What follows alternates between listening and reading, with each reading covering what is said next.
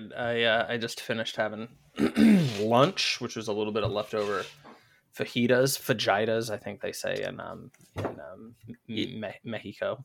Yeah, that's the proper pronunciation, I believe. Yeah, and um, and I'm treating myself. I mean, honestly, this probably explains why I'm having some gut problems. But I bought Yeah. some, I bought some donuts yesterday, and I was like, you know what?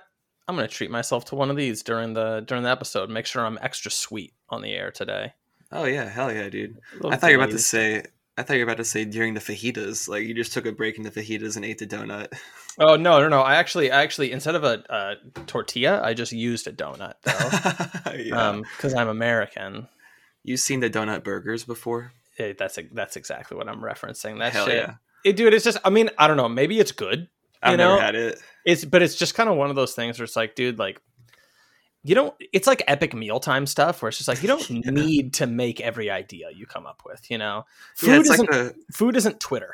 yeah. Oh, dude, I feel like that's what all that. That's like the only medium that that's actually enjoyed in. It's just like online or in Twitter. Like it's kind of like the pus burger you were talking about um, on the bonus. It's like just crazy shit that kind of maybe looks cool or is like a good idea conceptually, but you don't actually even want to eat it because it's like the donut burger. That's way too sticky, way too sweet.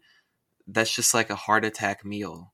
And you don't really want that, but it looks really cool probably on like a photo and you see it on a menu, you're like, whoa, you're intrigued by it. Same thing with the pus burger. dude it's yeah it's mostly it's mostly the type of shit where it's like people um I, think businesses just promote themselves with that stuff but no one actually fucking orders it you know? It's it's it's like have you ever been to one of those restaurants where they're like we have the biggest nachos fucking this side of the mason dixon or something and and it'll it, it'll literally be like on the menu it'll be like as seen on this television show and like just all the shit it's like half a book written on the fucking menu and it's like oh okay like people don't order this you know? Like this isn't meant to be ordered this is just self-promotion hmm This is just lore, restaurant lore. yeah exactly dude all the real lore heads know okay, one time I ate a 72 ounce steak as like a part of a competition, like food lore thing at a restaurant. dude that gave you all of your health problems Probably. Fuck. I was like, it was free if you ate it. It was 72 ounce steak. It was a T bone. And I was like, I did you know, eat it all Yeah, I was like 14 years old and I was like, I'm gonna do it. And my parents were like, What? And then I was like, Yeah. And once I got maybe a quarter of the way into it, I was like, I don't really want to do it anymore. you, you have to pay for it if, if you didn't finish it. And so, but you get it for free if you did. So I was like, fuck. And it was expensive. Your parents are like, no, boy, you're finishing that fucking steak. They're like, you better fucking clear your plate. I'm like, okay. Dumb sons of bitches. Yeah, it worked though. It was good. I mean, I was not well after that. I was having meat sweats and a couple of bathroom episodes, like I believe, like you were talking about. But yeah, it's a good memory. Yeah, it can be tough, man. It's tough out here for us uh, irresponsible eaters. yeah, dude. I mean, dude, when you're a kid, you just want to try that kind of shit. It's exciting. You're like, maybe I'll end up on Man versus Food or something, you know? oh, absolutely, dude. I guess that guy is like still doing it on like YouTube now. Oh, really? Um, well, so they like replaced him um, with like a guy with like fucking a handlebar mustache or something. oh no. and like, yeah, it's like definitely a darker vibe than like Yeah. the the like East Coast guy, basically. Yeah. Um, and I, I feel like East Coast has like a has like a solid fat guy vibe. You know? Definitely. Yeah, I like Um, a northeastern fat guy, bald maybe sometimes. That's a good touch. Yeah, like just just Italian stock, right? Yeah. Um, I, I think that I think that Midwest can have some likable fat guys. hmm Dude, you get out into California with a fat, fat guy, that's some dark energy. Oh, they're in the basement, dude. Yeah, and Always. One hundred.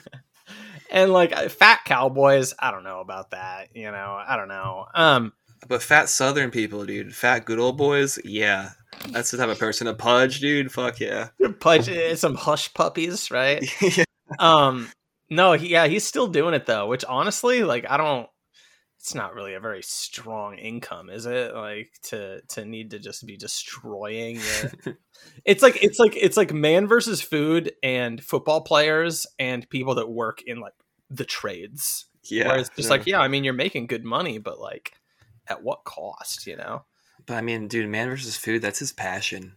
It's just shoving his face with food, unlimited food. Yeah, no. You gotta do what you love. one hundred percent. Speaking of doing what you love, you got a wedding coming up.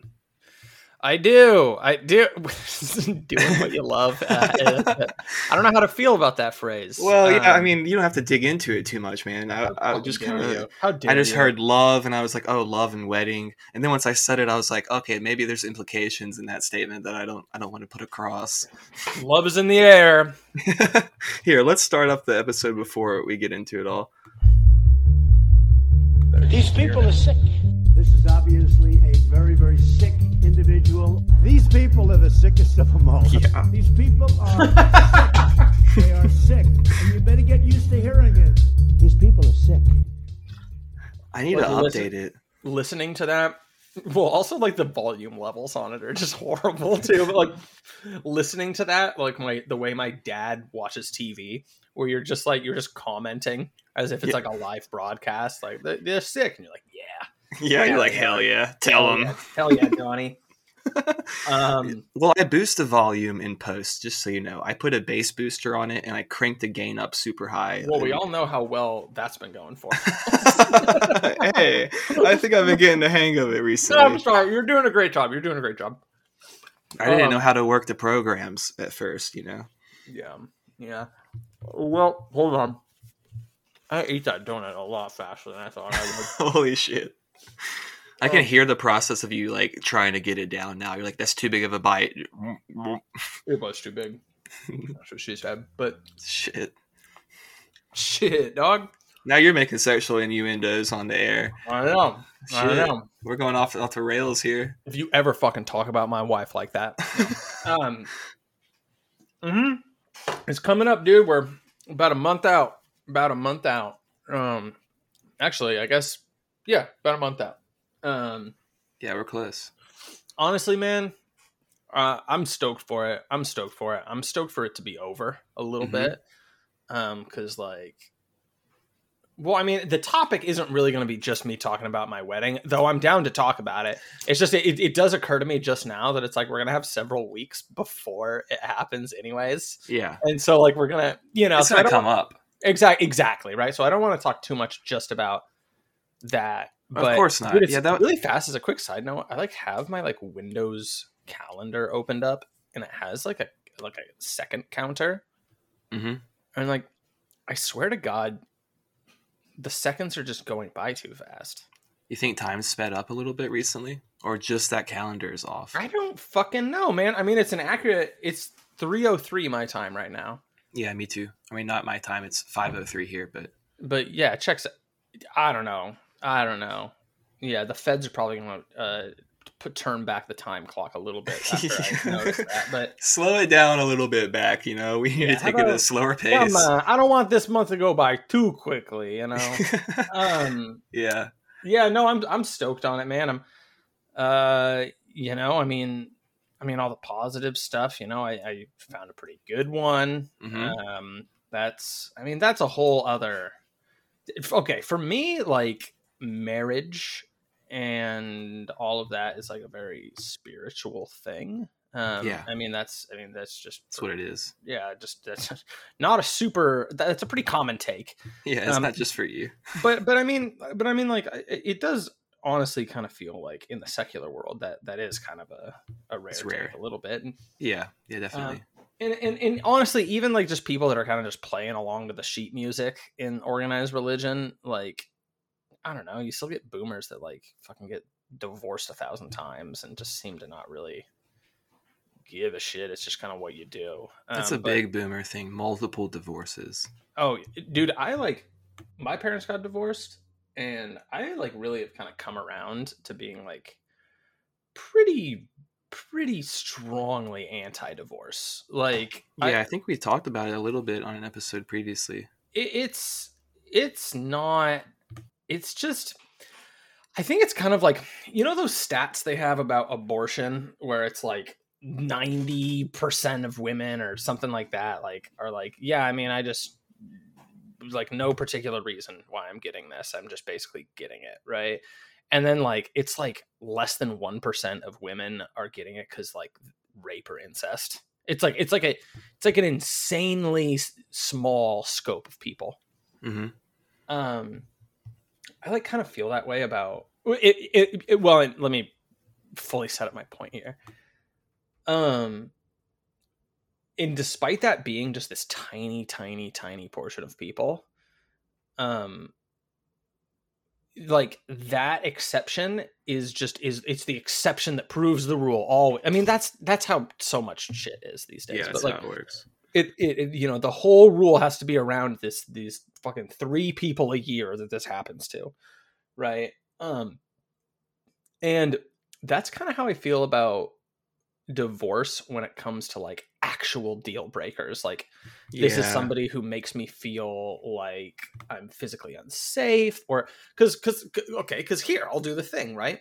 Okay i like really strongly oppose uh divorce i like think that if you're with someone who's like physically violent you need to get away from them and i think it's okay there right Yeah. i think the i think the in the overall scope of things percentage wise that's such a small portion of the divorces right Yeah. that and and again even like i mean the the catholic the catholic fucking church acknowledges this basically they still don't accept uh divorce but but but annulment right you know the the the idea that that um that at the time of you know your vows and everything um you can basically just prove that was void right um the person didn't mean it at the time well, I mean, if it doesn't take you very long to just immediately just start beating your fucking wife, like you probably didn't mean those things you were saying, Yeah. Probably. right? Boom, annulled, right? Okay, it's it's uh, divorce is immoral and it and it destroys communities. Um, I just realized I don't really even know how I arrived at this point, but um, Well, I think we were just talking about marriage in general, and I think that, like, I think you're right that I think divorce is pretty much like an epidemic, like it's a problem, like a social pathology that's going on, um, and I think that people are getting divorced, like you said, for like not deal breakers a lot, I think it's just kind of a misconception of like what marriage actually is, and I think that goes into what we were talking about with the spiritual view being a rare take on it.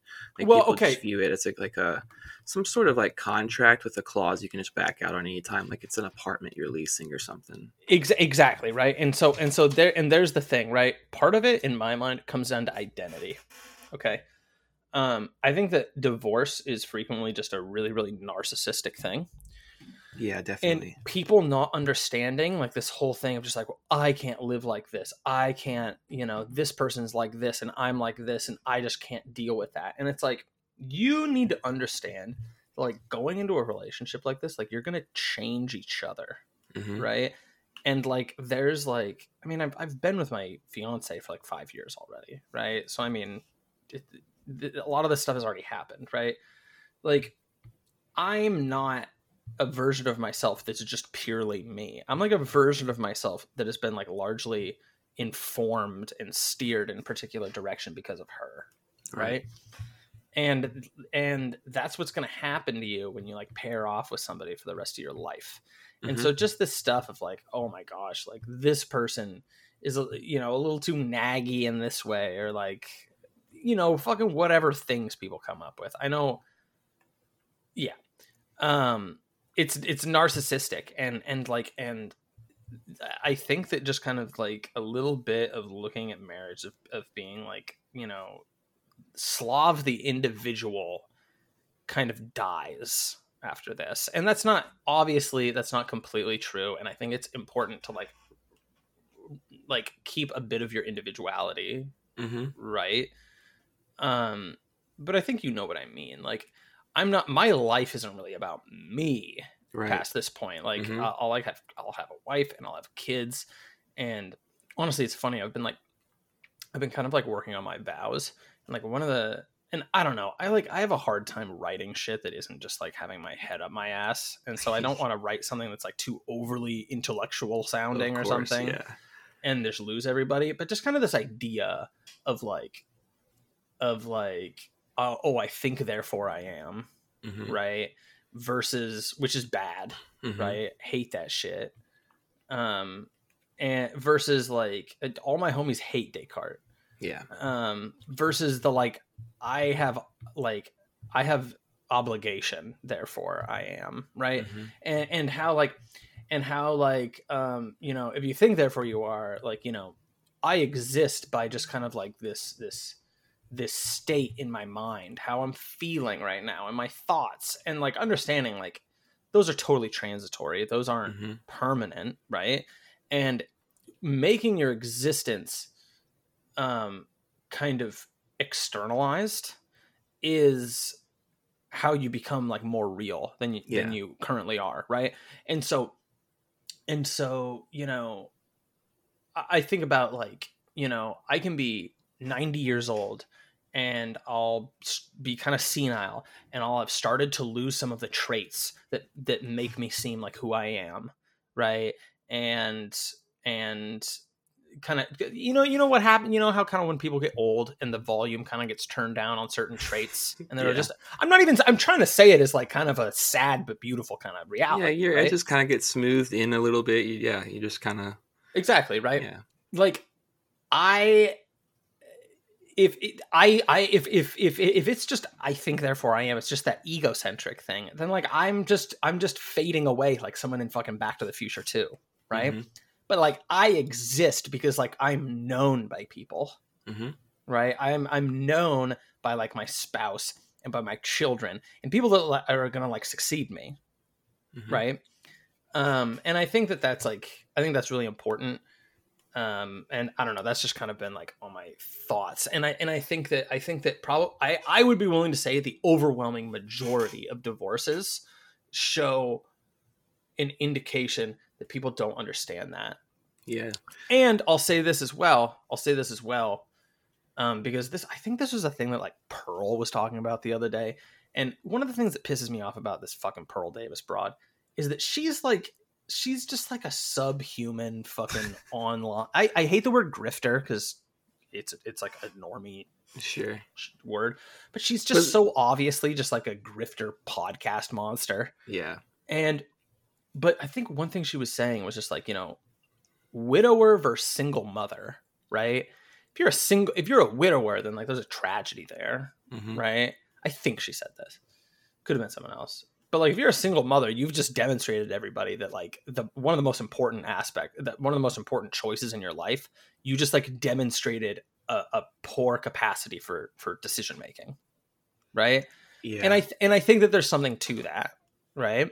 And I and so again, it's like, you know, one thing to keep in mind, and this is a white pill, the divorce rates. People talk about how divorce rates are like fifty percent or something like that. Um, th- the important thing to acknowledge there is that those are it's kind of like infant mortality back in the day.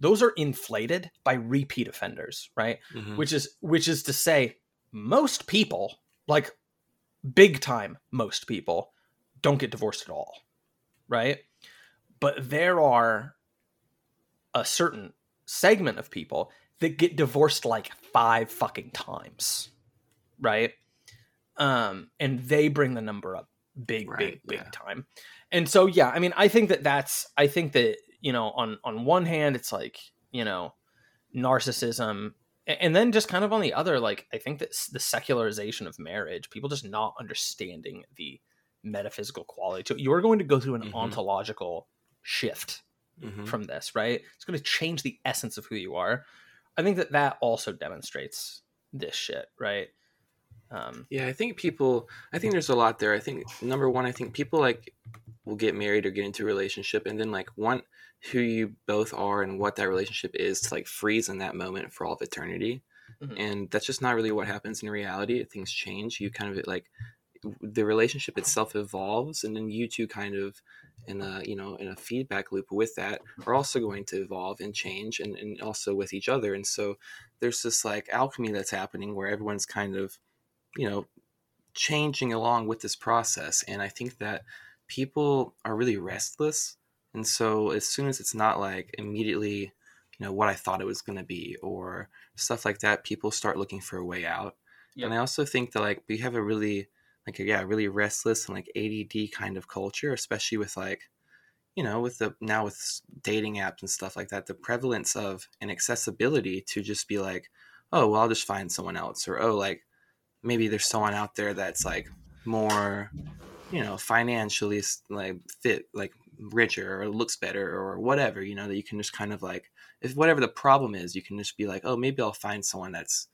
more that in a positive way of what I'm looking for and just whip out a phone or whatever and swipe immediately. So there's like access to quickly, you know, look for other avenues. And so I think that people are getting into relationships and like a lot of people are getting married with the wrong conception of kind of what it is, like you're saying. And it's it, it is a secular conception and it's like just kind of as something that we're doing. It's just like this is just kind of an agreement, like a business agreement. It's not like there's nothing else below the surface that's going on. There's nothing that's like between us that's happening that's going to affect our lives and the lives around us. Like they don't view it as like a vocation. That's like that's what you're giving your life to. It's more kind of like this is just something that you people do, um, and I think that that's not a proper way to view it. And I think that yeah, there's people are getting divorced for things that like you really just should have counseling for maybe or try to work out with more patience and time and like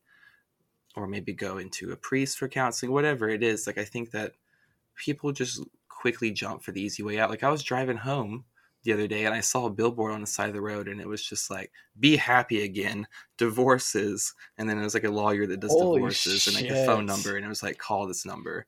And so like it, it's just so it's so easy to make that step now. There's no like consequences or anything. So people in this restless impulsive and compulsive manner they're just going to be like oh well we're done here like after one fight.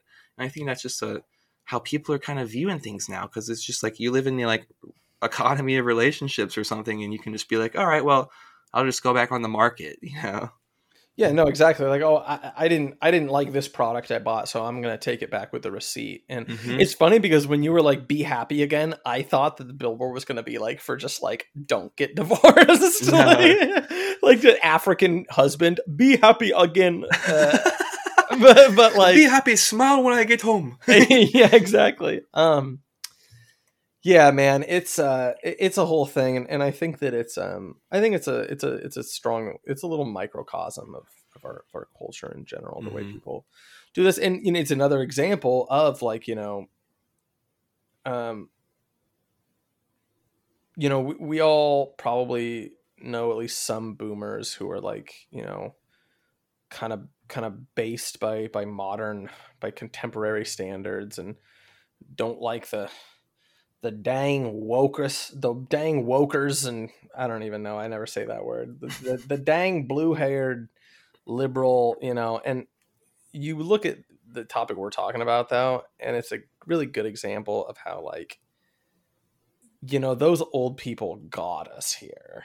Right. Big way. And like I don't fucking care that much. At the end of the day if you like don't, you know, if you are a huge MAGA supporter and you don't like that they're putting fucking porn in front of kids in public schools. I mean, good, oppose that, but also like you guys brought us to this point and Mhm. you're still running on a lot of the software that like easily morphed into what we're seeing now. And like you're on your fucking fifth wife now. Shut the fuck up, you know. Um yeah yeah. So there's that. And, yeah, I think there are of course legitimate like like you were saying like abuse or whatever. Um, I think infidelity, repeated infidelity, and disregard for that. It's like that. I think is a reason. Yeah. Um, that would be reasonable. I don't know, like in the eyes of what churches or whatever, but I think that for me, that's something. I think that infidelity has been pretty um, normalized in our culture too, and so I think that that's another issue of like I remember in the past I, I was in the past I was going to a therapist and she had said something that I still remember to this day, which was like she was like a like a kind of relationship sex therapist and she was Mm. just she just happened to be the person I was seeing for recovery, like from Mhm. drinking. Um, but she also I guess kind of specialized in in that. So I won't read into that too much. I'm sure That I'm makes sure sense, dude. There's a lot of that. I feel like. Well, it was funny because in one of the groups I was in, because I would like do group meetings, right? Mhm. And one of them was some like some fucking black lady that was like a sex addict and she was Mhm. actually really annoying and I like kind of well whatever I whatever I like I kind of don't think that that's it can be a thing but it's not a you know how things are a, can be a thing but also kind of not really you know Yeah. it's like I think you can have an addiction to basically anything but Right. like it's not really the same as being addicted to drugs it's not like think kind of behaviorally it's the same, but maybe not like chemically or like biologically. Yeah, well, not even. I mean, behaviorally, yeah, but it's it's yeah, uh, it's it's complicated. Um. Anyways, point is, she had said to me just something of like, you know, like because you know, uh, affairs happen. You know, infidelity does just happen. You know, these are realities, and it's like, Right. I like I like understand what she's saying, like especially if you're like working with the public in that way, but it's also like it's also like it doesn't just happen. You know what I mean? Mhm. Like if I if I if I like cheated on my fiance and I'm just like, well, you know, also this just happens, you know? Just it's like what's gonna happen today in this no, world. no, you know, it Yeah. doesn't just happen. And and I don't know. And, and I, I, people probably a lot of people might not really like hearing this, but you have to acknowledge there's some validity to to this point, which is like, you know, if you get cheated on by your husband, right, or your wife, right, that's a tragedy, and it's a terror. You've been victimized, and it's sad, but also you failed in selecting the right person hmm and you know that's a problem that's a that's that's partially your fault Right. you know and and- usually there's a whole litany of other issues too, which goes along with that fact that it's just like those things are just kind of popping up as cracks in this foundation that wasn't set properly in the first place. exactly and that's what what dating or courtship is for is so that you're not doing that Mhm. and i think that that is another consequence of just not taking the shit seriously enough Yeah. anyways point is i mean i guess i'll get back to my fucking wedding it's like we're talking about my wedding and then i'm just talking about divorce constantly Ugh. um Shit, that doesn't bode well. oh fuck um but no man like i'm stoked about it. I Mhm. think that i think one thing that i like this is gonna just all sound like hilariously negative stuff but like i me and my girlfriend argue all the fucking time okay? We argue all the fucking time um and like i love it right? Because she's like really um stubborn and i'm really stubborn hmm and there was just never going to be a situation where this didn't happen. Right. you know? And so I- i kind of and honestly this is a type this is a type of couple that needs to make a comeback in our wider culture. Just like old married couple that just argue all the fucking time but just love each other. Yeah. you know? Um because otherwise you're you're you're I, I would i would there's no situation where i was ever going to be with somebody where i just never argue with them Of course. um it was just going to be you know like in a past relationship i'd had i all that kind of just gets sublimated and then i like just hate myself or something Mhm. right and if you're not arguing, there's a problem. exactly right and um and yeah like we're both a fucking pain in the ass and that's like i don't know that's something i'm kind of stoked about to be honest because it's also just like it's not here's the other thing right? I know of uh, i know of some couples that kind of just have decided to just do the thing where they're like oh we're just going to be kind of like bug men together hmm right? This is okay here's my other thing. If you like don't have any plan of having children and like starting a family um I, i'm not i'm not gonna maybe go so far as to say you like shouldn't get married but like that you're you don't have a marriage built around matrimony and like that's not really what a marriage is right? And so and and again i i don't maybe i'm saying something that's a little divisive to people but if if people are getting married just to basically just just be the two of them forever and that's it basically i like don't totally get that. Um and one of the one of the big ways one of the big points i guess in ways that i see this is that like i've i've seen couples that just kind of want to like just hang out together Mhm. right and just like oh we're gonna be i mean you've seen this right there's like whole Kinda genres self-isolate. exactly there's this whole No, exactly, right? And that's well, you know what that is? That's just nesting without children. That's what nesting becomes with birth control, Mhm. right? And and it's it's like a whole genre of TikTok of just these Oh, yeah. couples that like that just have like rows of Funko Pops and are just like, well, like have kids and like pursue metaphysical, you know, transcendent meaning in my life and becoming a dynamic person that changes with the seasons of my life. Uh, how about I just go to fucking Disneyland instead and like, yeah, you know, go on. A, I can they're go on girl bossing. exactly and like and okay there's somebody that that we know who had this like really great point and i think this is kind of beautiful. Um where they were like they got married and they were like well you know should, we should think about having kids and and the husband was like and you know obviously these are secular people because they didn't know before they got married right? Mhm. and he's like well you know i don't know like there was all this stuff i wanted to do you know and, and we won't be able to do that when we have kids. So give me give me you know give me six months or a year to just see what happens right? Mhm. to to try those things. I want to go on a vacation. I want to do all these exciting things right? Yeah. and he gets like a few just a just a couple months into it right? And he's like i have spent my whole fucking life not going on these big adventures right and i gave myself like a year to go on these adventures and i still haven't.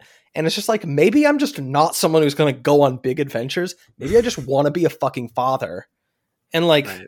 which isn't to say that's not an adventure in its own way but like but just there's something about the and this is something we've talked about it's the peter pan syndrome thing right? Like like like you there's a death that you need to go through when choosing something that's static and well defined and Mhm. limits your options versus the the really um abstract infinite potential Yeah. of no decision and put i mean put yourself to the test like put a time limit on it right 6 months to go on one of these big great adventures that parents can't have and it's like you're not you know that's not gonna you get what i'm saying and i don't know I, I really i really love that story um, yeah, I think that it's. I think there's a couple things to that. Like, I think that number one, I think it's a misconception because I think you can still do things with children. You can still have great experiences. You can still like go on vacations. You can still there's things you can still do with children, and people still do it all the time. Um, but I mean, there's um, I understand that that's like you have to stretch to make it happen, and of course, there's a reality to what he's saying in that sentence. But also, I think that you know, there's something to if he wants to go out and do that, set a year, or whatever, go out and venture. I think that like if you know that about yourself, then go out and do it. Like do like a Rumspringa kind of thing, you know, because you're gonna find out that like that's not really what it's all about, and then you're gonna come back and be like, yeah, let's have fucking kids and let's do this thing, like because yeah, that's like you're not gonna be really getting like what you're after from doing all these. Like you can go on however many vacations you want, but it's not fulfilling in the same way. Yeah. And it's kind of like you're gonna have that like Chris McCandless moment to bring it back to the into the wild, where it's like you know you're going on this grand adventure or whatever, but then you find yourself and you're like, oh shit, like really the happiness comes from the people I'm like building a life with, um, and like doing that. Like the next step in that is having you know children with you know, with my wife, and so I think that that's those would be uh, maybe a positive if you want to take that time and go and do that.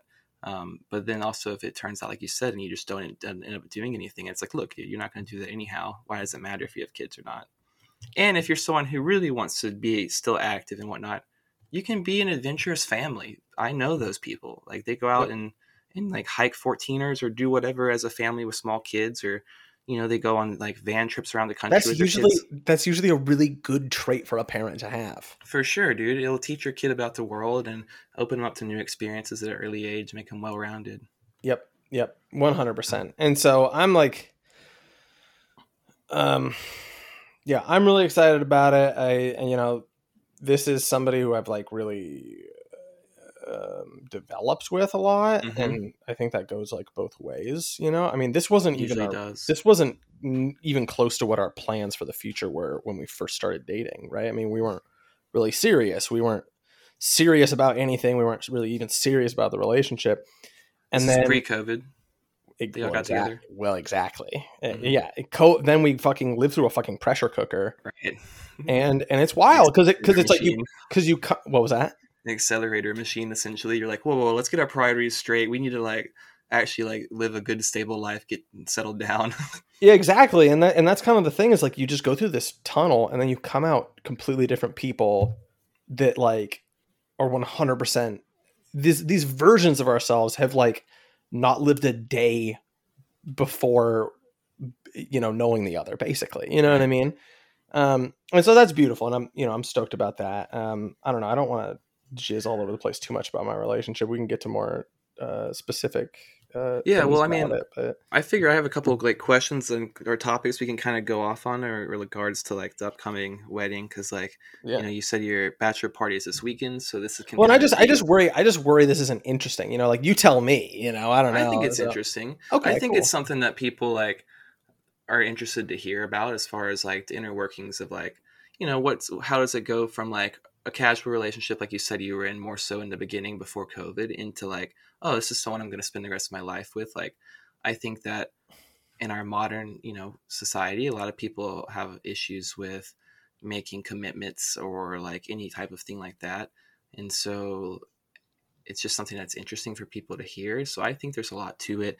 I, we don't have to get too specific about like anything that's too personal or anything like that um, but yeah i just wanted to kind of go over a little bit of stuff. I, we talked a little bit about the wedding um, but the, the only other thing i had about that was just like you so you have more feelings of excitement really than you have like of stress and or like any kind of like um nervousness or anything with like how the day is going to go. Because I, I, know that like the whole planning of a wedding and all that can be a headache and I, I Mhm. know you've kind of spoke to how much you've been doing you know just being busy Well, all the time.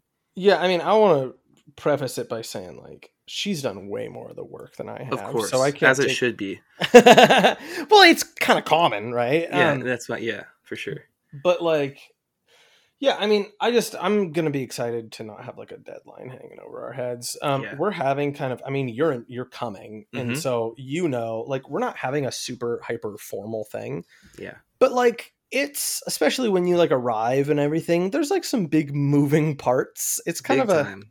And so it's not it's not a really formal thing but it is kind of a big thing and so um that's nice because um think about it like this and it's funny she's probably li- gonna listen to this at some point um I hope and so. so.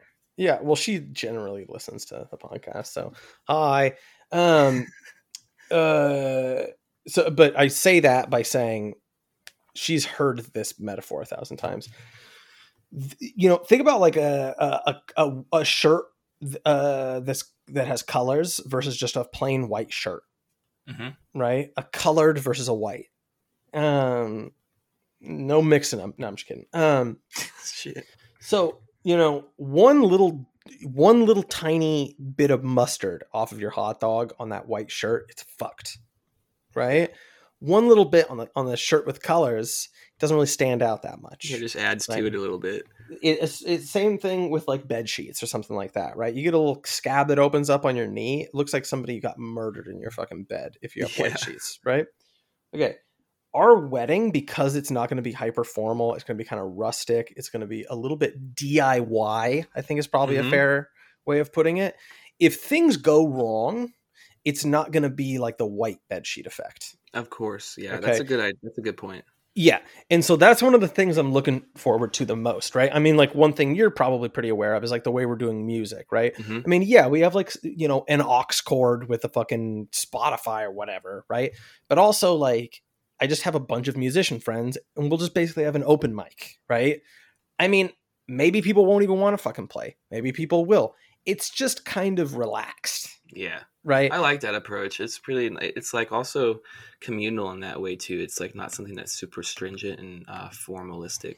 Exactly. And like, well, right. And so I'm looking forward to that. Um, you know, we're gonna have some Catholic stuff in the ceremony. We're not getting married in a wet in a chapel. Um, and we're not we're getting married by like my Buddhist friend, right? Hell yeah. So it's you know, it's honestly part of my logic there is just like we've lived most of our lives secular. I mean, she was raised Catholic, but we've lived most of our lives secular. And so it's like I want to be honest with myself instead of having this kind of personality about face and just be like, "Hey guys, like most of the time all my friends have known me. I haven't even been like this, but now everything in my wedding is going to be this thing." Sure. Um, it's like, no, we're not going to do that, right? We're going to get married in the church after the fact, but Mm-hmm. I'm not, you know, I'm not going to. I'm not going to subject everybody to that. yeah, I get um, that.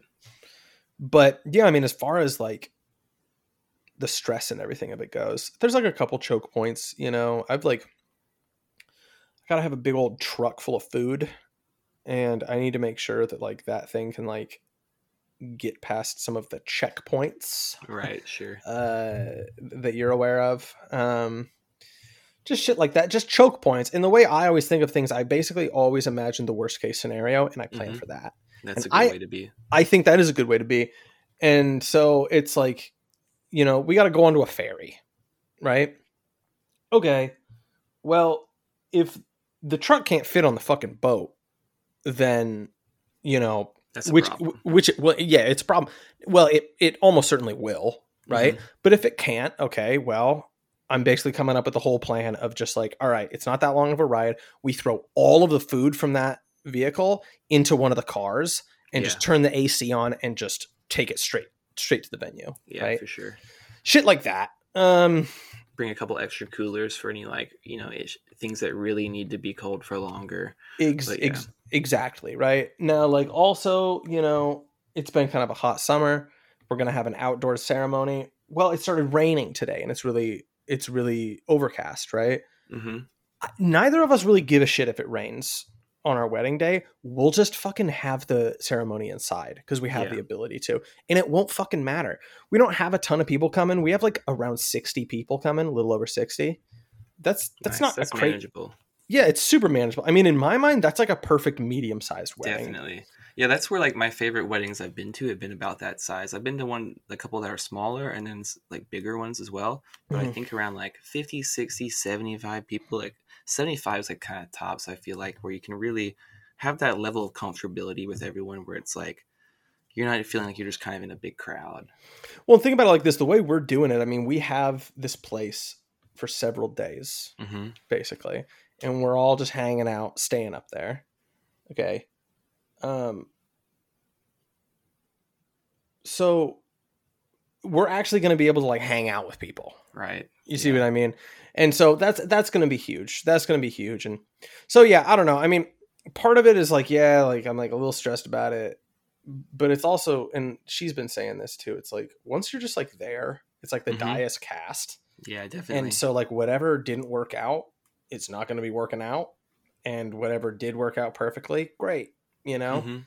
And that's basically it. Yeah. I like the approach y'all are taking where it's like y'all are doing the wedding that like you want to have. You know what I mean? It's like you want to have Yeah. people up here, make it comfortable. You want to be able to spend time with the people that We are at 'em wedding. comfortable. yeah, we keep them comfortable before we uh, post abort these babies. the planes land and they send the no that's, yeah no so um yeah no ex- exactly and honestly one of the big things about that was like shopping around in the wedding industry Mhm. and just seeing like dude you go to some of these fucking venues and they're like okay so like you show up at like noon or three-ish or something like that and you need to be like packed up and completely gone with zero trace by like 10 30 10 yeah, o'clock. that's a nightmare. and it's like i'm sorry like people are gonna be drunk what do you want me to do Right. you know and and it's like and and, and if you're not gone we're gonna charge you two grand Mm-hmm. and and it's like dude what the fuck are you talking about dude whereas like you could you could just kind of do a diy thing have it cost probably less than just that venue Mm-hmm. and just be able to chill yeah. you know and i won't go into t- you know too much detail about Of you know that but um but yeah i mean we're just we're just doing it different and like and and i don't know i mean you get into that and just that that whole industry and it's like it's like there's no love in it No, There's it's so fucked. there's no love at all and Yeah. and that's kind of just one of these things is like you know like i like i don't like the comedian Marc Maron very much because he's just like an uber shit lib But he yeah, had- he was bitching about something, dude. oh he's a psychopath but he had this joke that i do kind of like um where he's talking about like you know i wanted to buy this like insane tube amp that like jack white had Mm-hmm. and it cost like twenty thousand dollars or something. And he's like, you know, I guess I could afford it because I'm like famous and fucking rich and whatever. But like, I'm gonna sit there and I'm gonna play it, and I'm just gonna con- I'm just gonna obsess about like you know that's nice, but like that doesn't sound like twenty thousand dollars, yeah. right? And that's like that's like that's what my what your wedding day is gonna be like if you Mhm. spend this fucking money on this on this venue of these people that like basically feel contempt for you. Yeah. Honestly, you go to these venues and th- like this is a bizarre thing, but I go there and I'm like, and I'm like, I'm like not handsome enough to have a wedding here. I get that for sure, dude. You know Yeah, what I mean? yeah. It's just it's the shiny, happy people having fun Mhm. shit. Where you're just like, this is. I don't know, man. Those those these these hyper formal, buttoned up to eleven weddings are for like people that were in sororities and frats that Yeah. like that like not to go on some anti chud rant or something, but like these people that just like aren't my people. You Right, yeah. know, It's just a different lifestyle, and I think that like I see that a lot. Like I've been to weddings. my dad doesn't own a golf course. You know, Yeah, yeah, or a house on a golf course or something. Yeah, exactly. Yeah, I go to weddings. Like I've been to some like with my cousins or whatever, where it's like you know they just got like a like a they went to like a wedding venue and it's expensive for like no reason really, and it's just like this nice place, but it's just like a house. Bro, it's a like- field. it's a field with a canopy, man. you're like, why are we like what are why did you spend so much money? To, why didn't we just do this at y'all's house if you're gonna do it? dude, like be like a Mexican family and get like a, a fucking park. Yeah, go to yeah, right. That's what I'm saying. It's like what what I, people are just like paying all this money for a wedding venue because it's a wedding venue, and it's like you don't need to do all that. Like go through all this rigmarole and have these like specific things. Like one of my other friends, that got married pretty recently. And it was maybe like seventy people or something like that, and they just got married at like you know at, at their home. Um, they had like a you know a big backyard and stuff, and they just had everyone there and like had a big ceremony. And it's like you know, if you're gonna do something that's not like a, you know, more of a an event, then just might you might as well just do something like that. Like I don't, or go to a church, you know, if that's what your faith is. But I just don't really understand like just going to like a super nice venue and just like doing the venue thing and you're in and out in four hours and like that's just that because I just don't get it really. Um, but that's a really common thing. And then also when it's like a big wedding, it, it starts to feel like there's just like a procession, and you're just like there to like say hello to like you know like someone that's going to take a photograph with you and leave like a celebrity that's on like a, a book signing tour you know you just go up to the, the couple you're like oh congratulations yeah I, I won't see you the rest of the night but you know and so that's never super fun um, and i think it's probably overwhelming for like the, the couple themselves as well when it's just like you know 75 micro interactions over like two hours instead of just actually having time to spend time with the people that are coming Yeah, yeah. So, um, so yeah. I mean, I'm I'm I'm stoked about it. I like. I don't. I honestly, in the face of all that stuff we're talking about, of just this like this dehumanizing consumer nightmare bullshit that is the the wedding industry, I guess. Yeah. Like, I had always just basically figured I would just elope instead of that Yeah. right? And we're like very much not doing that, Mhm. um, and we're we're very much not doing either. And so I'm I'm really happy with it. I'm stoked. I'm excited to just like hang out with people. Mhm. You know, um, I mean, we're gonna get up there and we're just gonna finally kind of realize like there's only so much setting up that you can fucking do, yeah and then it's just basically just chilling. mm-hmm. You know, and that's gonna be a blast, man. Mm-hmm. And so I'm excited to just chill. I'm excited to like fucking hang out and play D and D with the boys, you know, Hell and just shit like that and jam. Mhm. Um, and I mean, it's been so long since I jammed with anybody that I'm probably gonna be dog shit, but like it'll be fun, dude. Dude, we'll play some yeah. fucking music. Hell yeah, dude. Yeah. Rhythm section, baby. Let's go. That's absolutely right. That should have been the name of the fucking podcast. Um, oh, that's such. We can name this episode that. uh, the rhythm section, yeah. Um, Well, we But, started yeah. at the end here, kind of, with you know the wedding. So let's take it back. I guess we're we're kind of doing like a Werner Herzog, you know, esque podcast scheme here, where we're gonna kind of start at the end, take it back to the beginning, and then bring it back to the it end. begins with and his fiance's death at the hands of a, a grizzly bear. yeah, dude. Um, so I guess I what I wanted to talk about was I know we've talked about like a, you had a previous relationship, um, and we've talked about you know that left you kind of heartbroken, and you've had issues, um, you know, with addiction, kind of in that time frame. I'm assuming, and so I'm kind of wondering like what the transition looked like from that to like getting into a more committed relationship. Like, Mhm. what was the like kind of what was was there like a period of casual dating and then you're like what is going on like i need, just need to or were you out of that relationship like i need to get into something serious um, or was it something that came when you got more sober like kind of walk me through a little bit of that Interesting. Yeah, I like this. It's fun. This is going to be the most parasocial episode we've ever put out. Um, yeah i I- mean I, I think there's still insight to gain though even if it's well, not like no, no, there is, and I mean, you see, you see my notes that I made for the episode. I mean, I'm going to Mhm. try to zoom this out as much as I can, and also to be fair, to be realistic here, people like the fucking parasocial thing, so whatever, right? People want, Yeah. I people want to fucking know about us, so I, I Mhm. just, I guess I'll lean into that a little bit. Well, there's a lot of dudes out there and women too who have like had hard relationships or like have their heart broken, and then they're like, or Yeah. people who are, have had a lot of casual dating and it's not gone right, and people who are looking to make the next step. So I think that yeah, there's a lot to be gained from it. Okay, timeline goes like this. Slav has relationship. Slav gets heartbroken. Slav has addiction problem that's kind of mixed in with the relationship also. like Mhm, that's usually. not quite as um kind of leads to the ending of it, right? hmm And then for next probably couple of years, Slav is basically just trying to like be grounded mentally to put Be together a person. person. Yeah. And and this is where this is where actually I think this is a good fucking topic hmm is um I the way I met my fiance was um and I had forgotten about this. I had actually forgotten about this until my best friend one of my best friends, but my basically my my best friend, uh, the best out of all of them, he wins the competition. Um is yeah, exactly. They all, they all, they all. The rest of them suck. Um, had reminded me of this that like I had just kind of made this really conscious effort. I was living with him at the time to just be going out constantly, right? And so and so like just kind of, you know the whole idea like you have your home, you have your work, and you have your third place Yeah. right and and so i would like get off work and then i would just like insist on going to at least like two other places that day hmm right and just like all right i'm gonna go out to a show tonight or i'm gonna go to the beach or i'm gonna go to this there was like you know we have like barcades in Yeah. seattle i'm just gonna go all over the place right and at this point i'm sober Mhm. right um and um and yeah i mean that's exactly basically just what happened was like i just went to like a coffee shop after work and that's where i met her Oh, Um, nice. Really, it was like a meet cute kind of situation.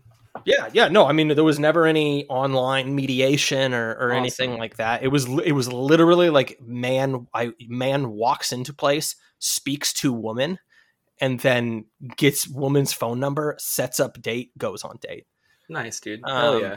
Yeah. Well, funny thing is, I actually stood her up on our first date because I was because I was nervous. You're nervous? Hell yeah. Yeah. Um, and that's kind of funny because I mean, she rightfully gives me shit for that. Um. hmm Did she But- give you shit for it at the time, or did you, like how did that? Oh go? yeah. Well, she would have to, right? Yeah, of course. Um.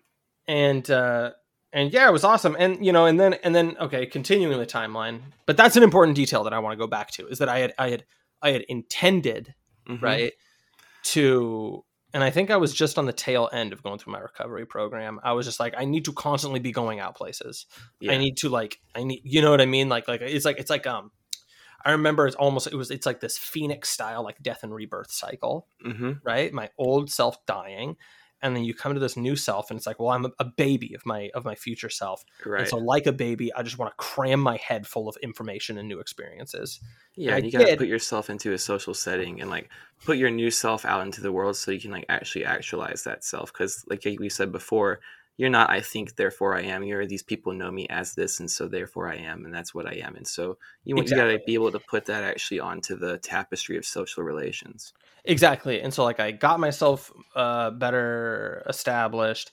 Mhm. I strengthened my old friendships that I'd had all my life but that had been weakened from my addiction. Right. I met my future wife. I met one of my friends who's now like my employer.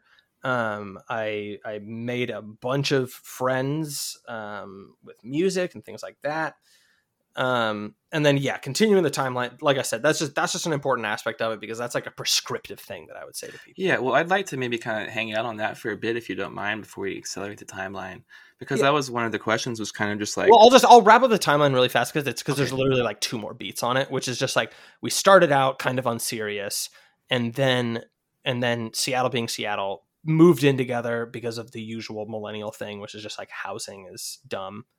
And, And how, quick, and- how quick was that? Like like a year. Okay. Um, and I think that's dumb. Like I think people should not do that, Yeah. right?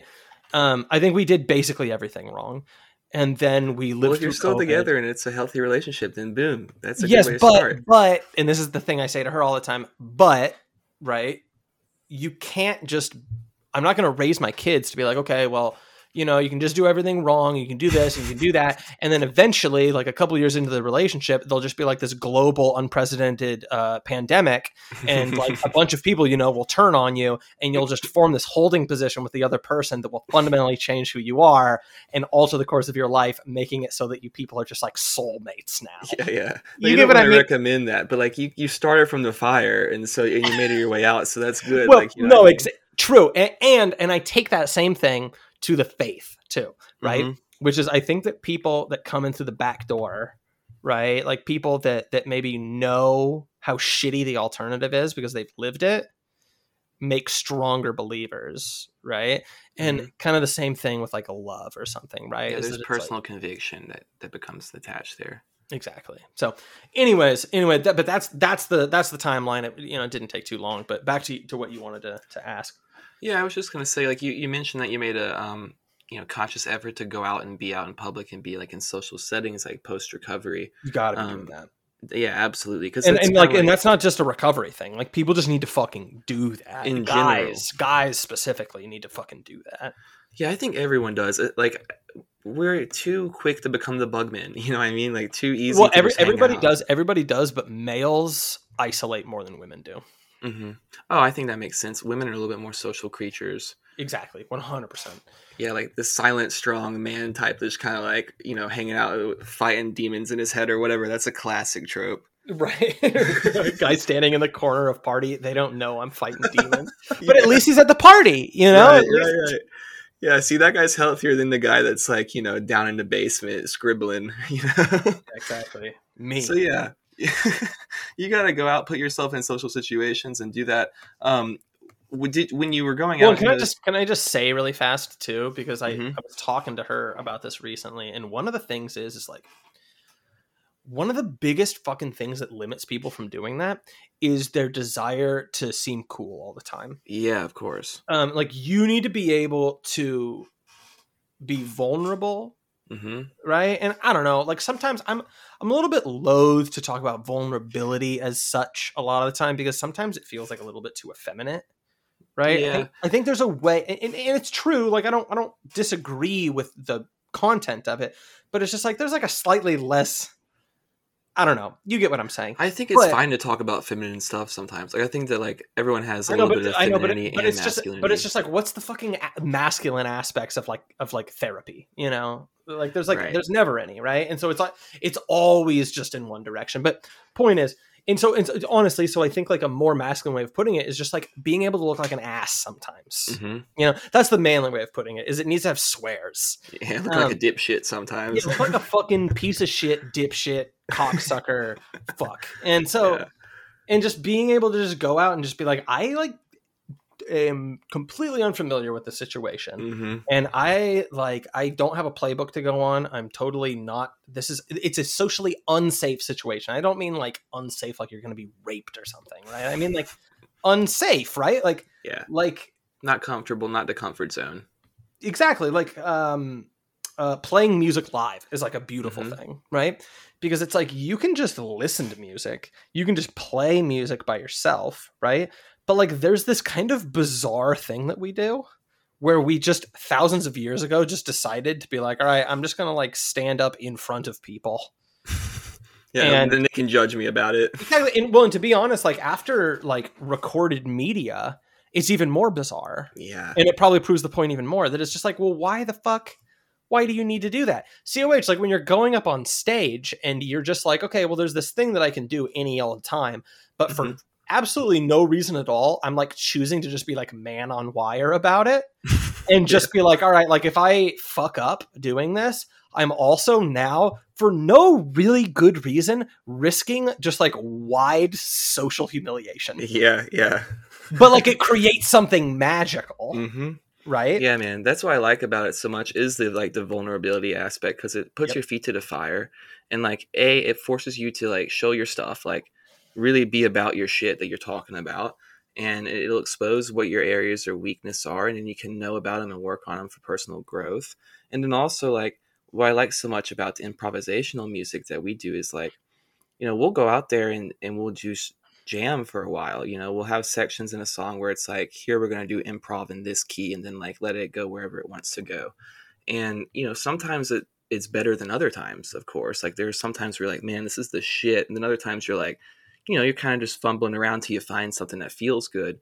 And I think that like it takes that fumbling around to have the magic of hearing something new for the first time where you're like, whoa, that's a cool lick that he just played and so like let's lock onto that and like then we're going to really create something cool but it Yep. takes you know putting yourself on that limb and like being comfortable enough to you know fuddle around a little bit and maybe you know it gets you know it's a little bit stale for a second or whatever but out of that staleness is where new things come from and it's kind of like a little bit like the Byung Chul Han thing of like the boredom just like you got to be willing to like you know experience something that's not necessarily preferable or super enjoyable The- or whatever or risky Yep. The Burnout Society brings you infinite fucking Star Wars sequels as opposed to being like, no, I want to like try something new. And maybe you go and you see a movie that like is not something you'd normally see, and maybe it's like super fucking dumb. And you're Mhm. like, oh, well, like, okay, I guess. Like, I didn't really like watching Willem Dafoe scream in a lighthouse at Batman. jerk off right? and fuck a lobster. Yeah, jerk off and fuck a lot. I don't. I mean, I don't know why you wouldn't like that because that movie is. I maintain like probably the best film, American film I've seen in like ten years. Really? I don't know if we've ever talked about the Dude, the lighthouse before. dude, we should do an episode on. the Yeah, let's uh, do Not it. the lobster. I mean the lighthouse. Yeah, I mean the lobster too. We could talk about the lobster if I like, want. dude. Honestly, I like the lobster. Yeah, I am fine with the lobster. I watched. I don't know why I associate this, but I watched Tusk the other day for the first time. You've seen I hate that Tusk? fucking movie. I think it's a Yeah, it was movie. some bullshit. I, dude, I hate Kevin Smith. I think Kevin Smith is a fucking bug man. Who's Kevin Smith? He's Silent Bob. Oh, oh, He di- yeah. he directed that movie. oh, I don't. I don't really trust him very much. No, he's sick. Yeah. Um, Anyhow, yeah. Let's. We don't need to talk about movies too much. We'll do that on the. I will say I've been loving our our film uh bonuses. I Mhm. I'm loving it. Anyways, um yeah, um yeah, so so yeah, I mean just just just be vulnerable, uh allow yourself to to try new things. You know what I Mhm. mean? And like um yeah, yeah, it's it's really important. I mean, I know people who just have like really small limited scopes of their life, right? Yeah. and um and but like they maintain and again this is kind of that peter pan thing right like because of that they don't they don't need to suffer the pain of like an experience that kind of brings them down to peg a little bit Mhm, and like and like shows them who they are and more importantly like probably who they aren't mhm. right but like but if they don't go and in you know encounter those situations then they get to just be all of those people that they Right. think they might be in their head because they don't have anyone come in with the negation right and say no you're not the smartest person here Mhm. right or no you're not the coolest person here or the most handsome person or or even just like you're just not this new hobby that you're trying out for the first time you're not like the best person in the world at it Right. right? And so that's fucking huge. And yeah, I mean, just like, I mean, I'll be honest, like, it's also like, there were probably plenty of times at that point where I'm going out and I'm just like, I would really like to just get a GF now, please. You know, Yeah.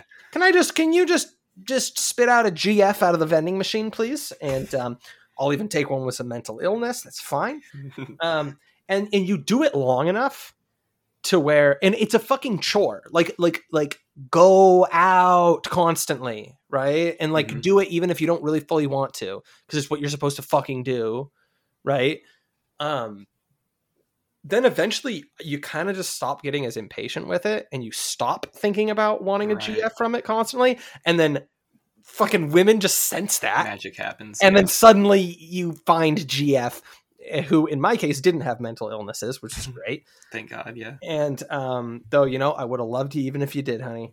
Um, and um, yeah, that gets into another thing I was going to ask because I feel like there's a couple Does she have mental illnesses? Well, no, no, I, I trust and believe that she doesn't. I, I believe that she's a good, upstanding woman. uh, you found a good one. I, I'm not going to say anything bad, you know, about her, especially not on air.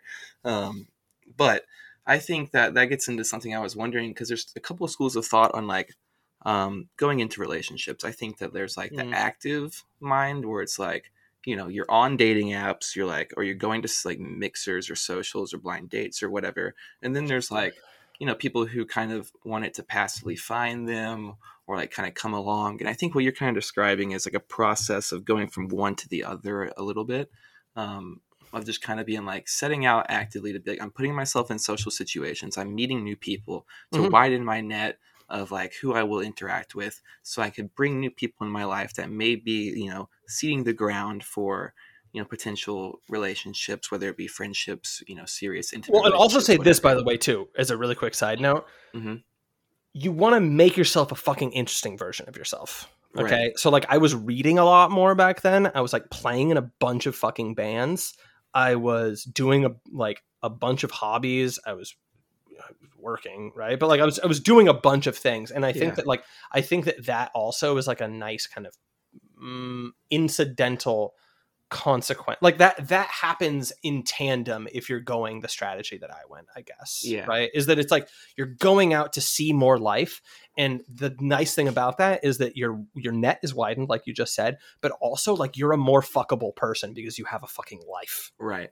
Yeah. And then life will come to you a little bit because you're opening up your scope that way. And exactly think- and like and you do you do get what you give and and you get Mhm. it back like threefold Mhm. you really do like that's like a big wicca thing right but like Oh, but that's the thing I've heard, right? But like, um, but like God does just like provide for you if you just believe in yourself enough yeah. and and believe in God, right? I mean, I don't really Mhm. love the believe in yourself thing, but just like, but just believe in the process, right? Because Mhm. because I've always pretty consistently in my life just found like if you just put the honest work into something and Mhm. you you actually do right and i'm not talking about like going through the motions and like oh i'm half paying attention but like get into a flow state with something and fully focus and put an honest full effort into it like the like I, i'm still in the habit of in a secular way saying like the world or the universe but i hate that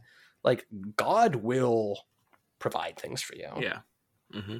anyway sorry I, I totally cut you off No, you're fine. Um, I was just kind of gonna just say like you know what you talked about that being like an active thing versus a passive, and so I think that uh, one question I had was like, were you using dating apps and stuff like that, or was it were Mm. you like did you have an intention of I'm just gonna meet someone in person, um, or anything like that?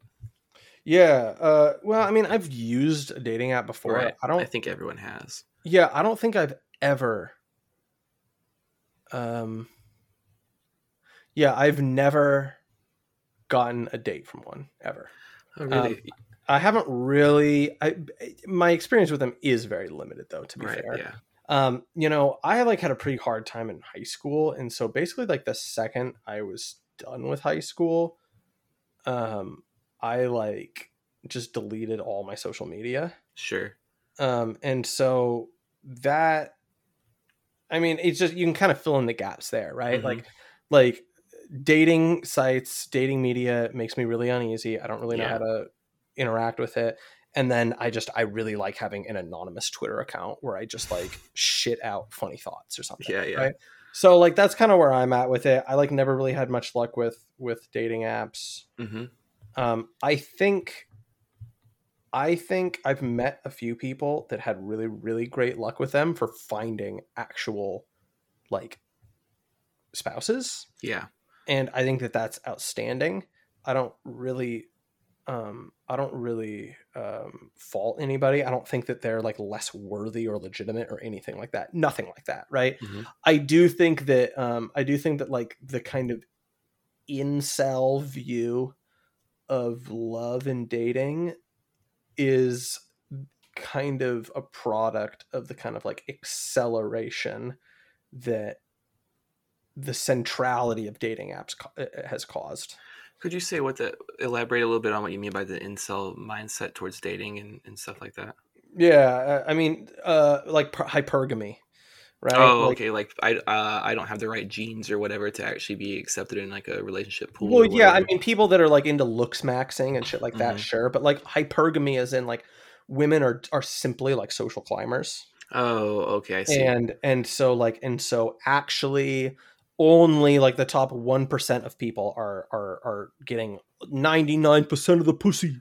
The, the top Okay. point one of point, which is like kind of true a little bit, but people really, really over. I think this is a thing that like Radfem Hitler on Twitter talked about recently, and I mm-hmm. and I, I was actually talking to my fiance about this, and it's really interesting. Like the reality of it is that like the sluts are just all basically kind of fucking each other a bunch, mm-hmm.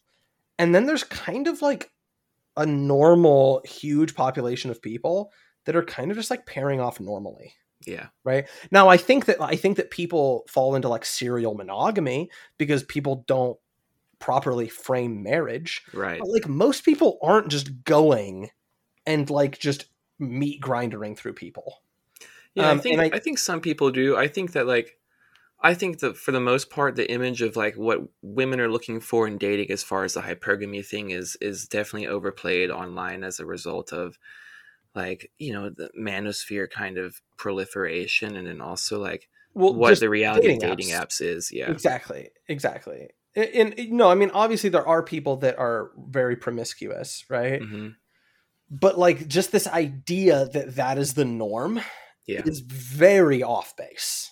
It it really is. Mhm. Um, now it might be a little bit more accurate of like how people were in the fifties, right?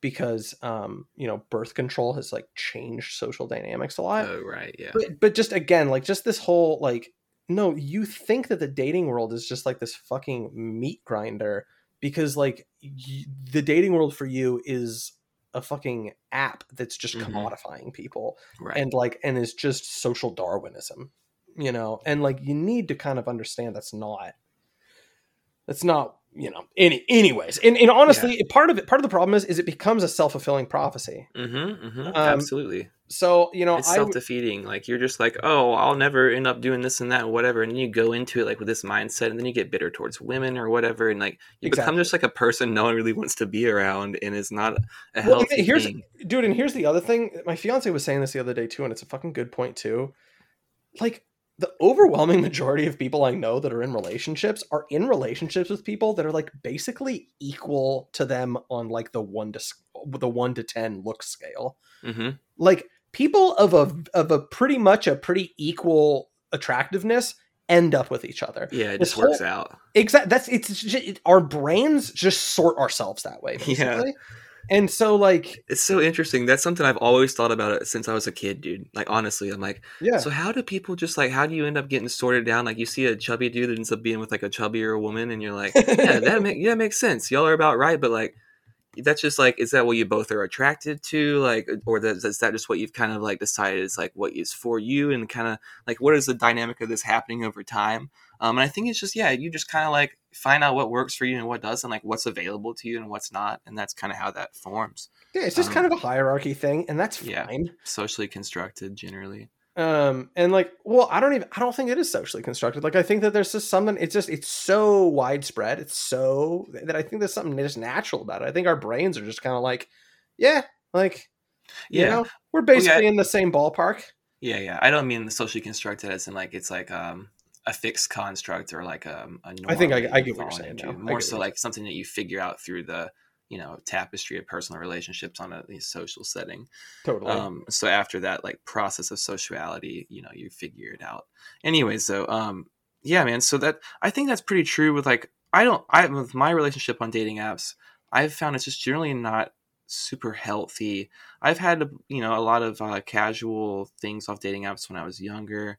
I haven't had like a meaningful long term relationship. I wouldn't say off a dating app. I've you know I've dated someone for a little while that I met, um, but it, it wasn't like you know something serious. And I think that it's kind of grounds for less serious relationships usually like a dating app and and then yeah it creates this just weird thing where you're viewing people in such a commodified form so i've sworn off dating apps pretty much for like the past couple years and have been just kind of og method of yeah like you're talking about going out and putting yourself in front of people widening your social net etc um and I think that what you're talking about of like just making yourself a more interesting version of yourself, it's kind of like just being being a genuine person that has interests that are your own. You know, like someone who is passionate and has a sense of direction in their own way is something that's intriguing and you want to be around that. Like even just around friends you want to be around friends that are like doing stuff that is productive and meaningful because you know that energy spreads and so people are attracted to someone that has shit going on. So like just going out and putting yourself in situations things kind of naturally will develop in that way. Um and so but I, what i've kind of found is like uh, i kind of went through a period for a while um, where you were talking about like after your sobriety when which is kind of lined up a little bit with me with like getting off of doing so many drugs and kind of like being more teenager minded about like just how I engage with the world. I I went through a period of kind of just like you know having to bottle down and kind of just take care of myself for a little while and make sure that I was a healthy person and in the right situation to like actually be able to be a good half of a long-term relationship. And I think that that's like that's something that is important to do and i think you spoke to that a little bit and i think that like in that period of time it's okay to like take casual relationships and stuff like that and then like if something serious comes up you know i don't think you should say no to like a meaningful relationship or whatever but it i think it's good to like take some time and get yourself in order and then if you know have casual encounters maybe or put yourself out there to like kind of figure out what you're looking for in, in a person and continue to develop your your chops as far as like social figuring out who who meshes well with you and stuff. But i think that it's good to like take a step back and like kind of collect yourself and figure out like what is it that you're actually looking for? Who are you as a person and like individually?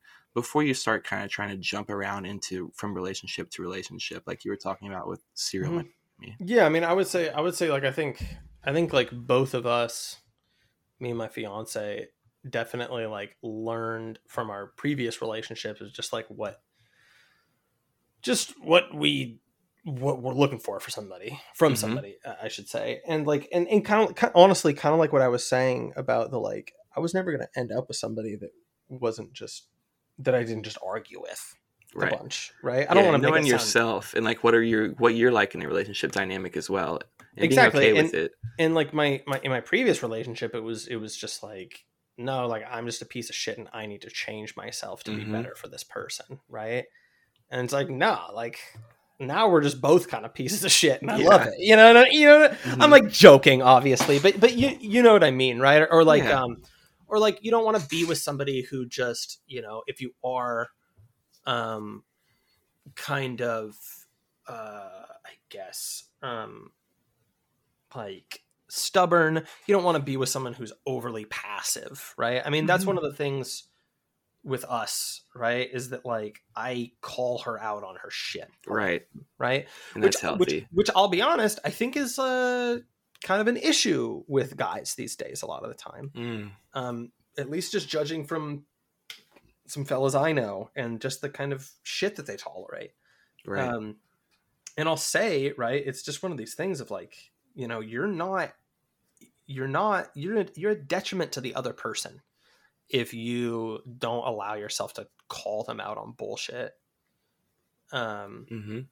so yeah yeah i i, I uh yeah I, I i agree with with uh with what you're saying. I mean There's i think a... i don't i don't I, I don't i don't necessarily want to encourage anybody to like get up to like risky behaviors or anything. Um but yeah like you know date learn mm-hmm. what kinds of people exist and mm-hmm. kind of like what kinds of people are a good fit for you right and um i don't know i mean my my my ex was insanely into outdoorsy shit mm-hmm. and like did tons of hiking bro i i love fly fishing i can't stand hiking dude right. i mean i'll go do it every once in a while like I don't fucking there's like a whole type of person around here who's just like whole personality is yeah, like I know that.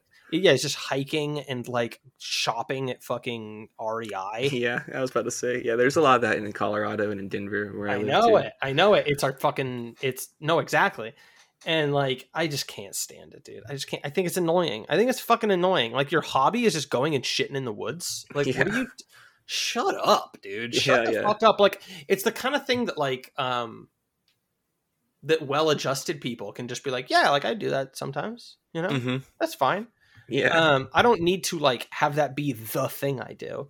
Um, yeah, I mean, me, I mean, I've kind of hit the jackpot in a way too, because I mean, my me and my fiance will just sit around just being gamers together. Yeah. you know, so that's pretty cool. Um, saying gamer words. Um, Shit. but uh, dude, that's an, that's another thing too, by the way. And this is a, this was kind of a thing that I think Sam Hyde had said a while ago, but it's so fucking true. Don't look for a fucking um like a trad girl or a based girl.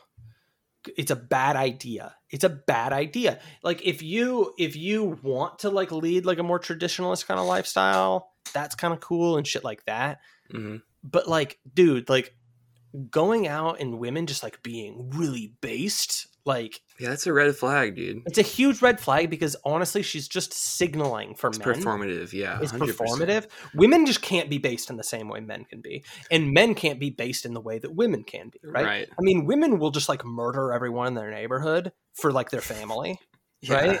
and men will just be like we'll just um you know like you know rethink the game as far as like new and innovative ways of being racist right yeah, but, yeah, like, yeah. You're, but you're like your wife is never going to be as racist as you are Yeah, it's a right? different kind of base for sure, and, and you should do, you know do well to keep them separated and know where the line is. exactly like i can i can go downstairs and like say the n-word in front of her and she's like and it's not going to be a huge thing right but like i don't really want her to come up to me and say the n-word Yeah, you know yeah, what i mean You Like, I don't want her texting you just in and hoping for you to fill it in after. Well, I mean, you know, if you're listening, honey, like, you know, maybe we just spice it up every once in a while, but no, you get what I'm saying though. And it's Yeah. just it's a it's um Well, you don't want to date anyone that's a specific type of anything. Like you don't want to date like the hiker person. You don't want to date the based person. You don't want to date the like you know what I mean. You don't want to date someone that builds their entire identity around like um, a projection of like an image of what they, they think they want to be because that's just like not going to be a well-rounded and healthy person like that can actually meet you on a real level yeah. Yeah. Yeah.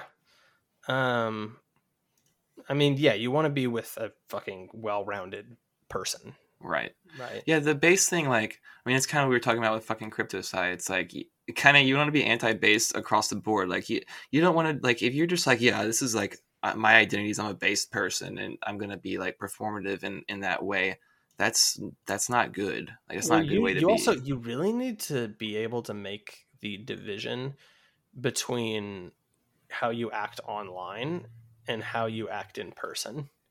There like really needs to be a pretty strong division um and like I, I mean i don't know. Like okay to be fair you've always been fairly decent online. Like i feel like you're a little bit less shocking than than i'll like to post right? Like i feel like you you don't really slur post and shit like that right? Like um and so maybe like a little bit less for like you. You've always been a little more wholesome.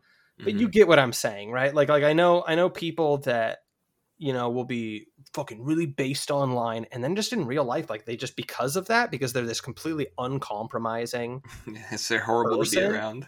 well they just they just have no fucking friends. Yeah and like they can't relate to people. I mean i know people like this and it's and it's kind of one of these things of just like you know like you think that what you're doing is having um uh like what's the word i want to look for? Like integrity right? Like Mhm. you're you're behaving the same way always right but it's like you need to be able to shift gears depending on who you're around yeah and that's not a, a, a- an indication that you're like two-faced or lack integrity right and you should That's be pro-social yeah you You- should you just need be pro-social No, exactly. Well, and but and that's that's the whole thing, right? Is that it's like okay, you know, I'm over at my buddy's house the other day, right? And he has a kid, and I'm hanging out with him and his wife, and it's a really great time. And it's like, bro, like he makes some, you know, he makes some point about how like his dad is like he got in an argument with his dad, and I'm like, oh, what happened? And he's like, well, you know, like I don't want to go into it, but like my dad's a Trump voter, you know, so he kind of communicates the way he does, right?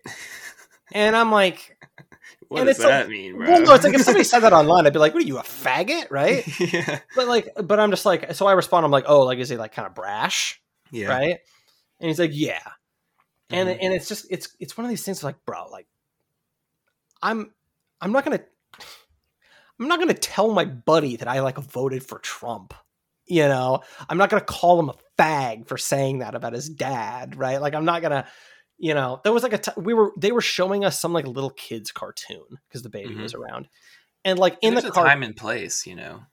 Like also, it's not like don't just like be you know a stick in the mud in that scenario when like your friend's just trying to communicate a vulnerable moment to you. Like understand Well, what's going on there. well, totally. I'm not. I'm not trying to. I don't want to over over fixate on that example, right? Just like you, like I'm just saying, like he brought up Trump, and like Mm-hmm. this is. I'm never gonna tell this guy I voted for Trump. I'm never gonna say a bunch of base shit I would say to him. I can I can be on in the car going up there, you know, posting on Twitter with fucking you know saying slurs or whatever. I'm not gonna share any of that with my IRL friends because it's just different. It's completely different Mhm. um and you need to do that and and i think like if you're bringing that kind of energy to dates it, you're gonna have a oh, you're fucked. you're gonna have a really hard time dude. and but but here's the other thing right at the same time Don't just be super permissive of everything. well okay and this is my thing right so like the incel view of like oh like hypergamy and roasties and uh, blah, blah, it's fucking it's so over the west has fallen um like that's bullshit and everything right? But the, to the extent that i do subscribe to some of that stuff it's like bro like this psyop of like single women are meant to discipline men through access to sex by basically just insisting that they're Democrats and shit like that, just insisting they're lived up, which by the way is like an, a tale as old as time, yeah, right? it's real. It's very Lindy, okay? yeah. Okay. That's a fucking problem. The broads are all in their feelings, dude. dude i saw this i I saw this lindy man post today that was like that was like it's uh, he was like women smoking weed is interesting um like uh like taking a drug that makes you more sensitive women are sensitive enough and he like he like instantly uh deleted it but i was Yeah, like that's not based actually in real life. He, I, I, don't really fuck with Lindy Man very much, but I think that that's. I kind of i kind of like lindy man but he's a little weird um yeah. But Anyways, we don't need to talk about Lindy Man. yeah, we don't need to. Also, as Paul Skallas, if you're listening to this, we'd love to have you on. Oh yeah, we would definitely love to have you on. I, I yeah, for sure. I'm down to talk with anyone. I think what you're what you're saying though about the the online personality and stuff is like yeah, like it boils down to just like yeah, just be pro social and understand the situation that you're in. Like um cuz like newsflash, it's not it's like shouting slurs and like posting slurs and like super aggressive things is antisocial behavior. So like you definitely don't want to do that in real life because that's just not something that people want to be around. And so, like, if that's the kind of thing that you're cultivating online, yeah, you want to uh, avoid doing that in a public setting for the most part. Um, but I think that's like, yeah, I think it's just about being being pro-social and just like, yeah, knowing what's going on. Don't like take your absurd base things into public and act like you're doing the world a favor, like the seed oil disrespecters or whatever that would take the card into a restaurant. That's like. Fuck you! I can't have any of your products. It's like, yeah, dude. Well, then don't go to that fucking Dude, restaurant, you can't bro. go into restaurants at all if you're that sensitive to food Yeah. stuff. Because, like, dude, they're fucking make. They're dude. It's funny. I saw. I'll see these like uh these like posts on Twitter that are just like that are just like look at these these these food stall workers in India touching all the food with their hands, and it's like, bro, I got bad news for you in a restaurant. If you yeah, if you're worried about dudes touching their food with their bare hands. and all those Indians are fine too. That's another thing. Like you, they're fine. Even if they're touching the food with their bare hands, the people that are eating it there, are like their palate's used to that kind of thing, and so they're just doing fine. It doesn't matter. Yeah, I mean to be to be fair, like it is really really common to like fucking get super sick. Um, We're talking about wet markets. yeah, well, when you go to India, just like fucking you get Oh. you get, doo doo in your food really easily. Yeah, if you're from here and going over there and stuff, you want to avoid those types of situations. yeah, but I But, like wonder the how. Indians are fine. I uh, think. yeah, I wonder how uh like if there's any big difference between like how often like Indians in the United States get sick versus like Indian, you know, just Mm. Americans right. normal Americans, heritage Americans, we'll say. I think it's definitely has to do with your like your genetic makeup and your like what you're eating usually, and what your palate is like, and what your f- internal like gut flora is like because it's different. You're gonna have different eh, bi- microbiomes and stuff like that from foods that are over there and foods that are here and the way that people prefa- prepare them and so you're going to develop ways of responding to in different ways so like it's kind of like um you know how people that are Americans would go to Mexico and get like sick from drinking the water, like Montezuma's curse, or like whatever the hell, some kind of you know disease revenge thing. Um, and it's like, yeah, dude, you're just not used to drinking water that's not filtered that way, and like people there are fine with it. And so I, I think it's just kind of like it goes like that when you're traveling. So you need to just be careful and like know how to handle yourself over there. Um, and then yeah, wash your fucking hands, dude. If you're gonna be touching food, for sure, especially if it's raw stuff. Um, Pooping they food. yeah, but also don't just shit on some dude that's just like working a food car on the side of the road in India because you don't know him and what he's doing. Dude, you don't know Um, his struggles, man. Yeah, dude, he might he might you know gone and caught that pangolin with his bare hands. But yeah, man, I, I I do I do worry just about like um dudes just like kind of here. Hold on, my dog just walked into the office and just sat down and fell asleep, and I'm like, I, I, excuse me, can I like close the door? Give me one sec. Word. Actually, hold on. I'm gonna vamp for me. I'm gonna get um. We're using the word vamp a lot since Joe used it. Yeah, Uh, I'm gonna go like get some water really fast. So hold on. Okay, cool. I didn't have any vamping in me, and so I you just stopped it. yeah. And then when I I accidentally clicked stop instead of pause, so it just created a whole new like recording session.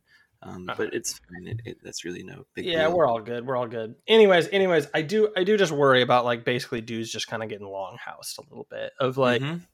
of like dude like take really good care of yourself go out there make yourself an interesting person and then just like don't settle for a woman who isn't also an interesting person yeah. or who is going to demand that you change for her hmm that again like there needs to be a middle ground between like a lady who's gonna like say the n word with you and like which you know if she does that's great right Mhm. he leaves with that in the first date i'm telling you brother that's a red flag right, Right.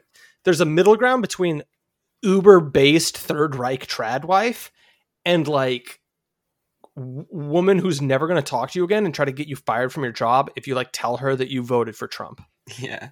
Yeah, Right? dude, just go find you a sweetheart. Don't find some maniac just find you way. a sweetheart. Well, and I'll, but I'll say, but I'll say, right? It's not quite as simple because that it can be hard. It can be hard to find them, right? be. It can be really hard. Look at the rates at which. Well, here I'm gonna I'm gonna Google it really fast. Uh, rates of um, prescription drugs among women. Uh, prescription drug use uh, was lower among males than females. Uh, blah, blah, blah, blah, blah. Hold on. I should have just had this ready. Well, why Oh, would I it's this- high. I mean, it's insane. Yeah, I remember the studies. Yeah, I remember the studies, especially about like what liberal white women or whatever. That was one specific headline. I remember it was like over fifty percent of them.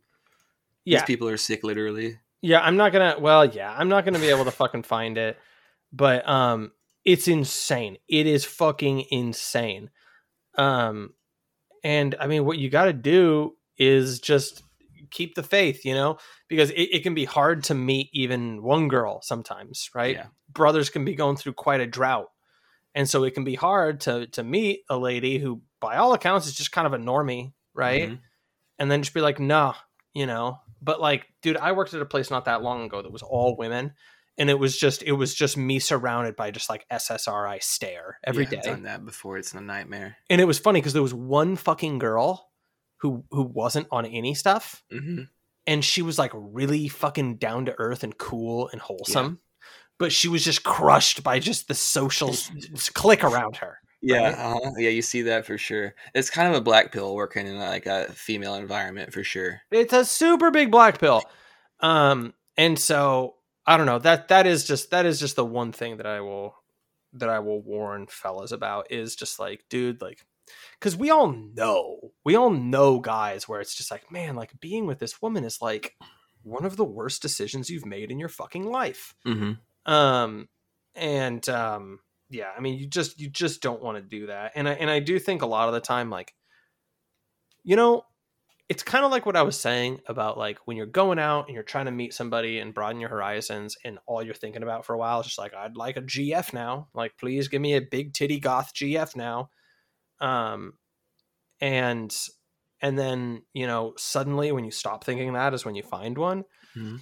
Like you gotta you gotta just work on yourself and be okay with yourself Yeah, right. and that's one of the best things you can do right because this Mhm. whole thing of just being like people have to be with somebody yeah, right it's not healthy. it's not healthy now having said that i think that you should be with somebody right Mhm. like it's you should true to- aspire to and want Yeah, to it- be with it's- it's- someone. yeah no and I, and I think like i think people should start fucking families i like Mhm. this is important stuff to do right but like don't don't get so fused to that idea that you like end up being with some fucking longhouse monster who's gonna Right. like mean who's gonna like need you to change who you are and is gonna like trans your children hmm Yeah, I think a lot of people derive their value based on like the relationships that they're in, or like you know, which I, I guess is you know to some extent it's true, right? Because it's like what what you're doing with your life. But I think that like there's there's a kind of a mental pathology there where people just kind of like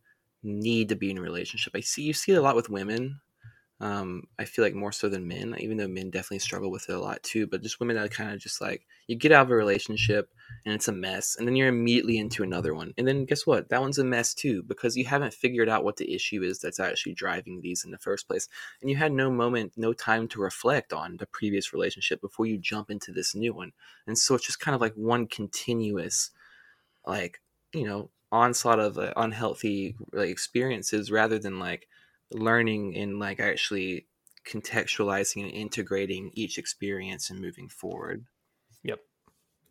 Um, I think that the that one thing that about dating apps that I don't really like is what you were talking about with like the when you stop looking for for something it's usually like when something that's more healthy in that comes in your life.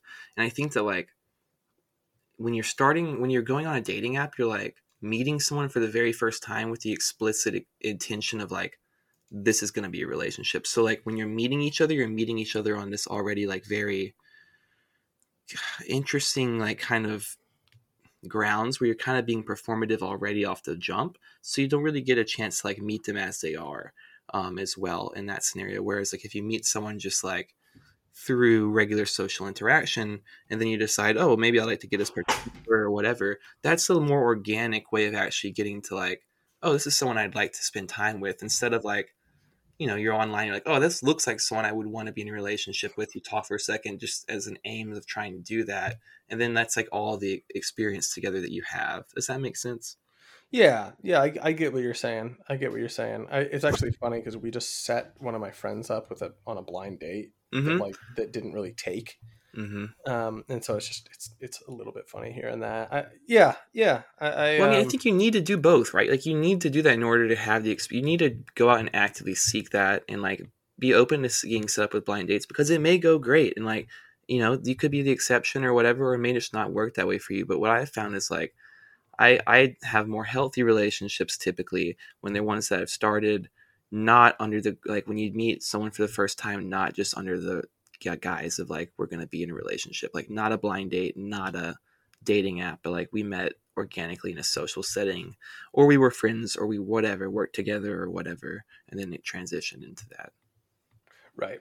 hmm And I think that like the dating app thing kind of takes away from that, and it takes away like you know the whole story of the meet cute. It's like, well, how'd you meet? Oh, well, we were just swiping. You know, I mean, it's it's not as romantic. I don't I don't think. I mean, it's just Um, it's just like it's like I just what are you gonna fucking tell your kids? Like, well, she had three bullet points about her personality in her hobbies section that I really liked, and like that that that aligned really well with my the over and under of my uh, personality profile, and it's this is disgusting. Yeah, hundred percent. People are fucking sickos, dude. It's like. Obviously, the way to do it is to meet cute normally, and then Mm-hmm. afterwards look up your fucking astrological signs and see that you are that you were, you know, meant to be together naturally. Um, text your friend that does tarot readings and see if they can figure out what kind of astrology y'all got going on.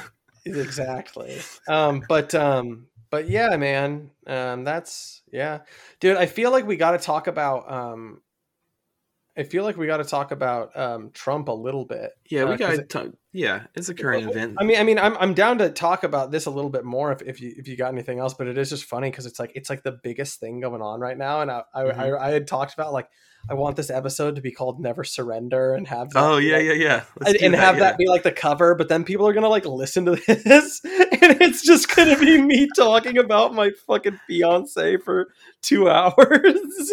I think that's fine. Oh, it's completely fine. I just think it's. I know. I'm just hedging a bunch because I guess I'm being embarrassed. I'm talking about myself, but no, it's all Well, good. I really only have one other thing, kind of, before we uh, can go on to like talking about Trump or whatever else. Yeah, let's hear it, brother. Um, well, because you were talking about, you know, you don't want to find someone that's like as based as you are in the exact same way or whatever. Um, and it kind of brought up some things that I've, you know, um, worked out and encountered in my own experience. It's like, you know, you not necessarily looking for someone that has the same interests as you. Like you, I think there's a stronger relationship is going to be built when like you have shared interests here and there, but like you know, everyone has their own set of interests outside of that as well. And I think a lot of people kind of go out and be like, I want someone that's into the exact same shit as me. It's like a carbon copy of me.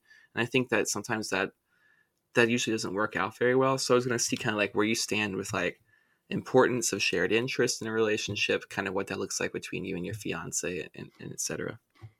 Um, sorry, I like spaced out for half a second there. What what is the just kind of like not being perfect carbon copies of each other? Well, just yeah, how how important do you find uh, sh- shared interest are in relationships? Is that something that's a deal breaker? Do you need people like, and how does Um, that look like with you and your fiance? Yeah, you know, it's kind of funny. We were like talking about this the other day, me and her. You know, okay. I think that shared values are a lot more important than shared Yes, interests. Um. I like, okay, like we've never we've never been like fishing together, like once Mhm. right? Um, that's a big thing, right? I'm huge, big into fishing. We've never been fishing together once. Now, shame on me for that. I want to, I want to take her fishing, but um, you know, she's she's you know really into sci-fi literature. I'm not really that into sci-fi literature, to be honest. Mhm. Um, I mean, we both like video games, I guess. I, but the point I'm just making is that like there are like a lot more things that we could be, um, you know, interested in, in in common. Um, but you know, we're just not necessarily. Mhm. Um, I think that's fine. That's actually maybe preferred. Yeah, well, no, ex- exactly, and like it's kind of it's kind of nice, right? Because it's like okay, I got tabletop stuff I'm doing with my buddies at my bachelor party this weekend. hmm Um, well, well, she doesn't Bless like you. that stuff all that. Thank you. She doesn't Mhm. like all that stuff all that much, right? Well, it gives me like something every week to enjoy with just the boys, you Right, know, mhm. without her. It's nice to have separate spheres and separate spaces. Definitely. Um, yeah, I think it mostly does just like come down to I think that compatible values are the big thing, right? Mhm. um i think like if yeah i don't know if you if you've got a chick who's a fucking degenerate or something and she wants to get you involved in some really wacky gross shit Yeah, don't do it. yeah and well and i think it's also just like you've selected wrong right Yeah, because you've found course. somebody who doesn't have a very strong you get what i'm saying so so yeah i mean i Mhm. think i think i don't think people need to have like a ton in common i think that people need to like have strong values that are compatible and honestly that's where i do think that like you know religion is is really helpful because it basically determines like most of that stuff right like Yeah, it can help filter stuff out. Like Yeah, you were exactly. talking Like, about, you find out someone wants to have you do crazy, weird shit or whatever. You're like, oh, you selected wrong, and that's just something that's fine. Like, it's a learning process. You're like, oh, that's now I know that about myself. It's like that's not what I should be looking for. But like if you if you're already in a pool of people who have a select value system, then that kind of already self selects that for you. Yeah, exactly. Um, and I think that like you know, I think about I was talking about this the other day with her that like we know people who are kind of in a bit of a mess relationship wise lately, and you know, this just it, these aren't the kind of problems that you run into if you're just the kind of person who's entering into a relationship being like, well, like it's pretty simple, like I want to meet somebody to get married and start a family right that that takes off a bunch of shit off the table that Yeah. you just like simply don't need to worry about if you're upfront s- page one about that stuff that's just like that's just not shit these are like like friends i know that are like getting cucked actively Right. right and it's like well you know that you know and and they don't know how to handle it right? As opposed to just fucking leaving. Because if because if they did have the value system i'm talking about they would be like oh well this is just never going to be the mother of my children obviously. Yeah. right? Um and then like and then like the girl would probably be like well like this isn't really behavior that like you know is conducive to this path in life i'm choosing. Right. right? And so i honestly i really do think like kind of having like even just if you want to just boil it into like a pronatalist view of the future in relationships goes a really long way with this stuff but yeah i think shared values are the big thing Yeah. um yeah or like you know if you want to just be like some annoying fucking hiking obsessed person um you know don't date you know somebody who's a fucking epic gamer and then freak out when they're not uh super right. hiking or something right or Yeah. or just just anything right i mean like you know i don't yeah anything hmm I think everyone gets so much enjoyment out of the things that they like. You know, it, it's natural to try to want to share that with the people that you love. And I think that's fine and that's healthy. But like, well i guess to the, to the last point i was making it's just kind of like i guess there is a line right Mhm, right. and so it's just like find like find you know i think the line is just like if you're don't be with someone who like is constantly oh my dude oh my god i just opened up twitter randomly and like the first thing that pops up this is wild is um is the fucking adults who used antidepressants bar graph in the last 30 days. Okay just really fast i need to i need to well to finish my last point it's basically just like they don't need to have all the same um shit uh, interests as you but like if it is stuff that like basically kind of forms how you're living your life most of the time Yeah. then you know there, there can be deal breakers. Okay okay all right adults who have used antidepressants in the past 30 days um uh, non-hispanic asian less than 5% um, oh yeah. Hispanic, um, uh, about eight percent.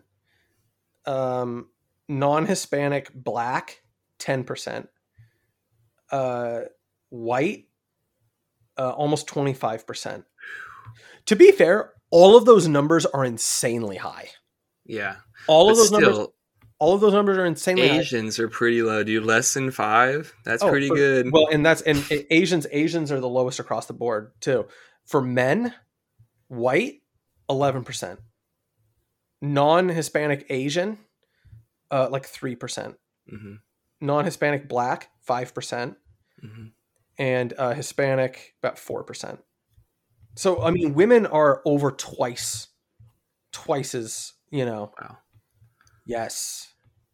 It also goes to show that immigrants and minorities are based. Yeah. They're Yeah. based. That's something that immigrant populations always like. That's the one foil, right, to like the the liberal worldview fundamentally, especially within like the voting demographics. It's like, well, immigrants they actually have pretty traditional values, and like a lot of times, like they're not gonna just like buy into this new bullshit like therapy culture and all this stuff. They're gonna be pretty, you know, wary of that and pretty sticking to their own stuff. dude 20 20 um of any age group 21% of women are on psychiatric drugs versus 11% of men Yeah, dude, we gotta get those numbers down all the way around the board, anyways. That Yeah. shit's so sick. well and the, cra- and the craziest thing is that it's like it's like a woke issue you're not supposed to right. even it's like it's like it's like unethical to crit- to criticize the use of antidepressants Yeah, and people want to make it like it's almost unethical if you're not like participating actively in it. Like if you're not in therapy or if you're not like whatever, it's like you're you're not doing all that you can or something crazy like that. yeah You're like, yeah, I'm actually well adjusted, and they're like, yeah, but uh, you're not getting your balls beat in every single day by some broad with a clipboard, and you're like, uh, no, I actually, I I think I'm good. honestly Like- just just don't don't like if you're if you're if you're looking for somebody don't get involved with a chick don't get involved with a chick that is um super super into therapy if you Uh, can help dude, it. of course not. They're gonna be trying to constantly pathologize you, Well, constantly thinking they know what's going on in your brain, bro. I hate me a fucking psychology minor ass broad, dude. I swear to God. Oh, straight. Well, I don't know if I've ever said this, but this is my this my my whole take is um um psych majors are like are the blue state equivalent of horse girls. yeah, That's all that, it is. yeah. That's all, it's horse girls that live in a city. Mhm. They're fucking nuts. They're insane. They are insane. crazy. But but not I'm not even talking about psych majors. I'm just talking about like like don't get into a relationship where some chick is gonna like encourage you to go to therapy. No, And honestly, just don't go to therapy. Literally, just don't just don't go to therapy. no. Um, because that's that's the other thing. It's like women giving you advice on how to be attractive to women is the worst trap you can fucking fall into. hmm Okay, they don't know shit about that. Okay, and that's part of what makes it so magical, right? Yeah, Is because then they're surprised yeah. when something actually does please them because they have no fucking idea, hmm right? Don't take any fucking advice from women. It's always going to be fucking horrible. Um, Well, it's the same thing with men. It's like men think that they know, like you know, can tell women what's attractive in women or whatever, and then you end up with like fucking drag queens, and you're like, dude, nothing's attractive about that, bro. like, what the fuck are you talking about? That's a nightmare. dude, I like to think that drag queens are just like the biggest misogynists of all because they're just yeah, like, definitely, dude. it's just blackface. yeah, essentially, black body. Dude, speaking of speaking of speaking of blackface, um, so you know, systemic oppression, um, having the legal system stacked against you. Former president Orange of the United you could Sta- former president of the United States of America, Donald Trump. We got the we got the mugshot, ladies and gentlemen. And uh, Bless his heart. eh, dude, honestly, man, this is this is going to be one of the wildest. This is one going to be one of the best presidential campaigns ever. It's gonna be hard as fuck, dude. You should put a parental advisory on that. Make that photo black and white. Put a parental advisory square in the bottom corner, and boom, it's the hardest fucking cover of all time. Dude, someone came into my uh, into my replies and like posted a picture uh, of Trump with like his hair grown out, and, like a mustache with like a Death Row Records frame Yeah, around the yeah. picture. I love that. um, yeah, man. I mean, I don't know. This is I've been talking about. Well, really fast. Was there anything else you wanted to talk about? Uh, no, I that? think that's all. Mm-mm. Okay, cool. Yeah. Uh, everybody fucking get married, have kids, find somebody who makes your life better. Um, and yeah, I, I, I, I love my fiance. Um, yeah, Trump, dude. Um, it's fucking hilarious, man. I love, I love this about face they've kind of done. And I guess it's like some have done it, not really all, but like this whole thing of like, all right, like what I want is I want his face plastered everywhere with this mugshot. That's gonna be the optics. It's gonna be every excuse me, it's gonna be everywhere. And then like hard as fuck after years, he comes back on Twitter and just posts Yeah. the mugshot. Hell yeah, dude. The first person to post it, the first post in ye- that is so that goes so fucking hard. Okay. Mhm. I love it. I love it. And now, and then I don't know if you saw this, but the Atlantic now, in response to that, puts out an article. He wants you to look at him. Don't do it. of course, he wants you to look at him. He's running for fucking president. Dude, this is this is this is mom and dad fighting. yeah. You know, you know what I mean. The, the the lion liberal mainstream media is is so effeminate, and then Trump's just like, yeah, fuck you. Yeah. Never surrender. Never surrender. Pre- uh, uh, uh, uh, uh, election interference. Never surrender. Dude, the photo he posted on Twitter, that's just a, it looks like he just like went on paint or like word, pasted the image I in there, know, and then just typed boo- white background, dude. It's boomer core, dude. It's everything. That's the shit. It's yeah, that's everything. It's schizophrenic. It's dope. It's uh just putting your nuts on the table about it. It's like it. a Viper album cover. Dude, I literally was gonna say it's giving Viper energy. Viper is the shit, dude. Y'all You'll cowards don't even smoke crack. Dude, You'll cowards don't even run for fucking president. you You'll cowards don't even do like fighting the election interference and never surrendering. Which, by the way, by the way, like they're like getting him on like on like not tur- like filing documents soon enough or some bullshit Yeah, like dude, that. Whatever. It's it's all it's all about like like he like he took classified documents. A thing that literally everyone fucking does. It, Like Mhm. Biden got busted for that not that long ago, right? Mhm. And then and then and, and then it's the and then it's the which I'm sorry, I'm like sure you've heard the audio, but the whole like calling the Georgia election official and being like, I know that there's more votes. I need you to find those votes for me. Find them for me. That's like that's just like how people talk. That doesn't necessarily mean that he's like literally forcing someone to like pull votes out of thin Yeah. air. It's him being like, it, okay, the issue with this is that you need to, and this is, I mean, I don't know if it's going to hold up in court or not because obviously this is a fucking stitch job. The idea that anyone would think this isn't a stitch job is insane to me Yeah, it's crazy. but like whether or not that statement constitutes actual corruption and election interference depends on whether you believe he he actually believed there was interference or not right because if he knows that there was no interference then him saying find them for me is him you get what i'm saying right Yeah. if he actually believed it right then it you you get what i'm saying you get what Mhm. i'm saying Yeah, I mean, Um, how are you gonna fucking win a case like this? It's like that's like like if that's what it's about, then that's like completely circumstantial shit and just based on interpreting that quote. Yeah, I mean, I don't fucking. It's just a fucking joke, dude. I mean, it took Yeah, them right. three fucking years, and now, That's And what now- they came up with. well, it took them. Well, to be honest, it took them like seven fucking years because Yeah. they had all of his fucking. But I mean, dude, was- they tried to impeach him, dude. It didn't work. They tried to do the Well, Russia collusion. like, It was twice. bullshit. Like, I mean, what? How many more times, bro? He the dude is. well, they like, did impeach oh. him. They did impeach him twice. It just didn't do anything. Yeah, it just doesn't matter because it's fucking weak dick, dude. Limp dick. Well, so here's the thing, right? It takes them three years after for them to do it. And now they bring him to court, okay? And his fucking court date is the day after Super Right. Tuesday. Perfect timing. What a Fuck you. coincidence. fuck you. And honestly, like, yes, that's fucking election interference. That's hundred percent. literally fucking election interference. That's interference. what he's talking about, dude. Yeah. what the fuck is wrong with I, you know? So Dude, they made an article where they said that they did it. Like they were like, "Yeah, we did an election interference. It happened. We well, manipulated they fortified media. the election. Yeah. yeah, they fortified it. Sorry, yeah, yeah, yeah. th- There was a secret cabal of people saving the election. well, and I just want to say, by the way, for for anybody anybody on, I'm gonna pull like a Jimmy Dore here, um, for our for our YouTube here, um.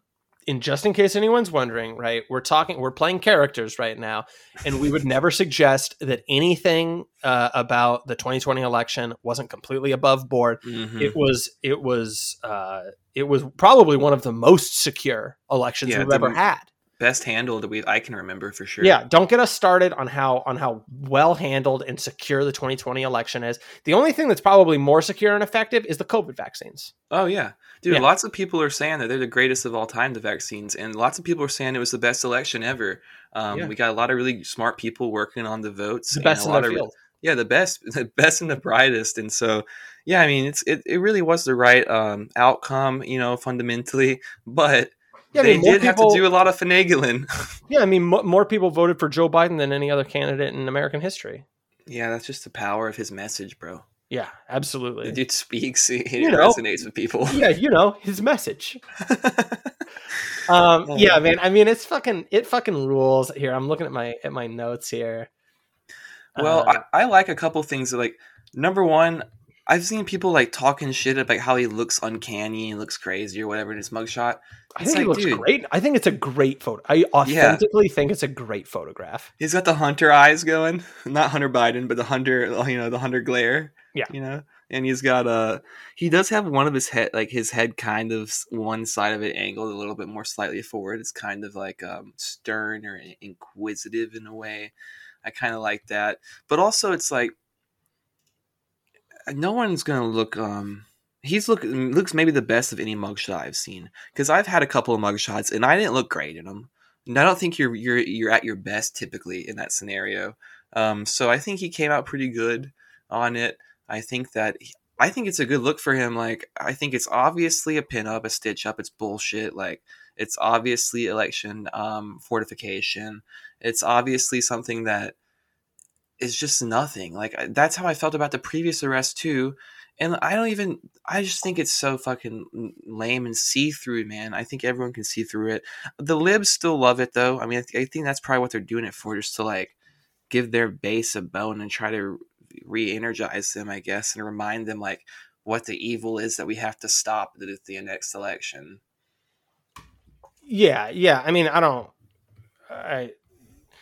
I mean, they're just out of fucking control now. I mean, like it's it's like a seal has been broken in the mind of normies. Mm-hmm. Where like I, I just I don't really know that there's like a way back from this. Like I think, I think they just and I- I'm not going to make the annoying argument that a lot of people make that it's just like I want Trump to just be gone so that we can no cuz like people can just be routed in this direction with a new person if the machine Yeah.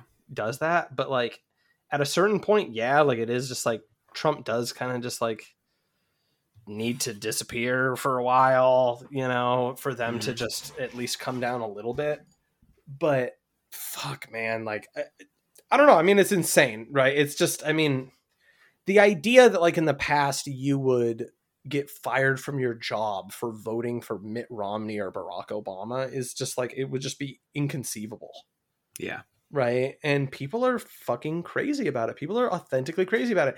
And they also just believe weird shit about him. You know, that's the thing. Is like it's like you and me don't even really fucking like him that much, No.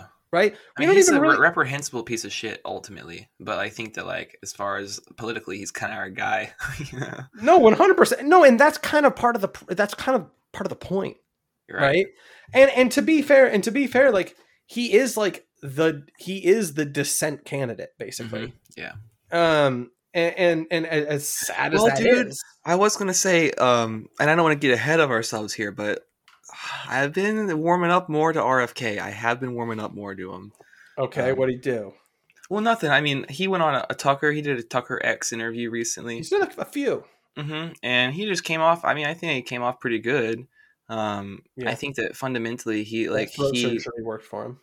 Yeah, I think he's got a dissent thing going on his own as well. Like, I don't think it's the same. I think it's like tr- voting for Trump's more of a fuck you to the system and like the status quo of what's going on in general in a major way. Where Dude, it's like- Trump's on the revenge tour though, dude. Yeah. Like like that's that's the thing is it's like fucking Lenin talking about like I didn't need to know how to operate the machine. I I, I when I, once I learned that I just needed to smash it, right? yeah, Uh now like that that's never that's not Trump. That's never really fully been Trump to that extent.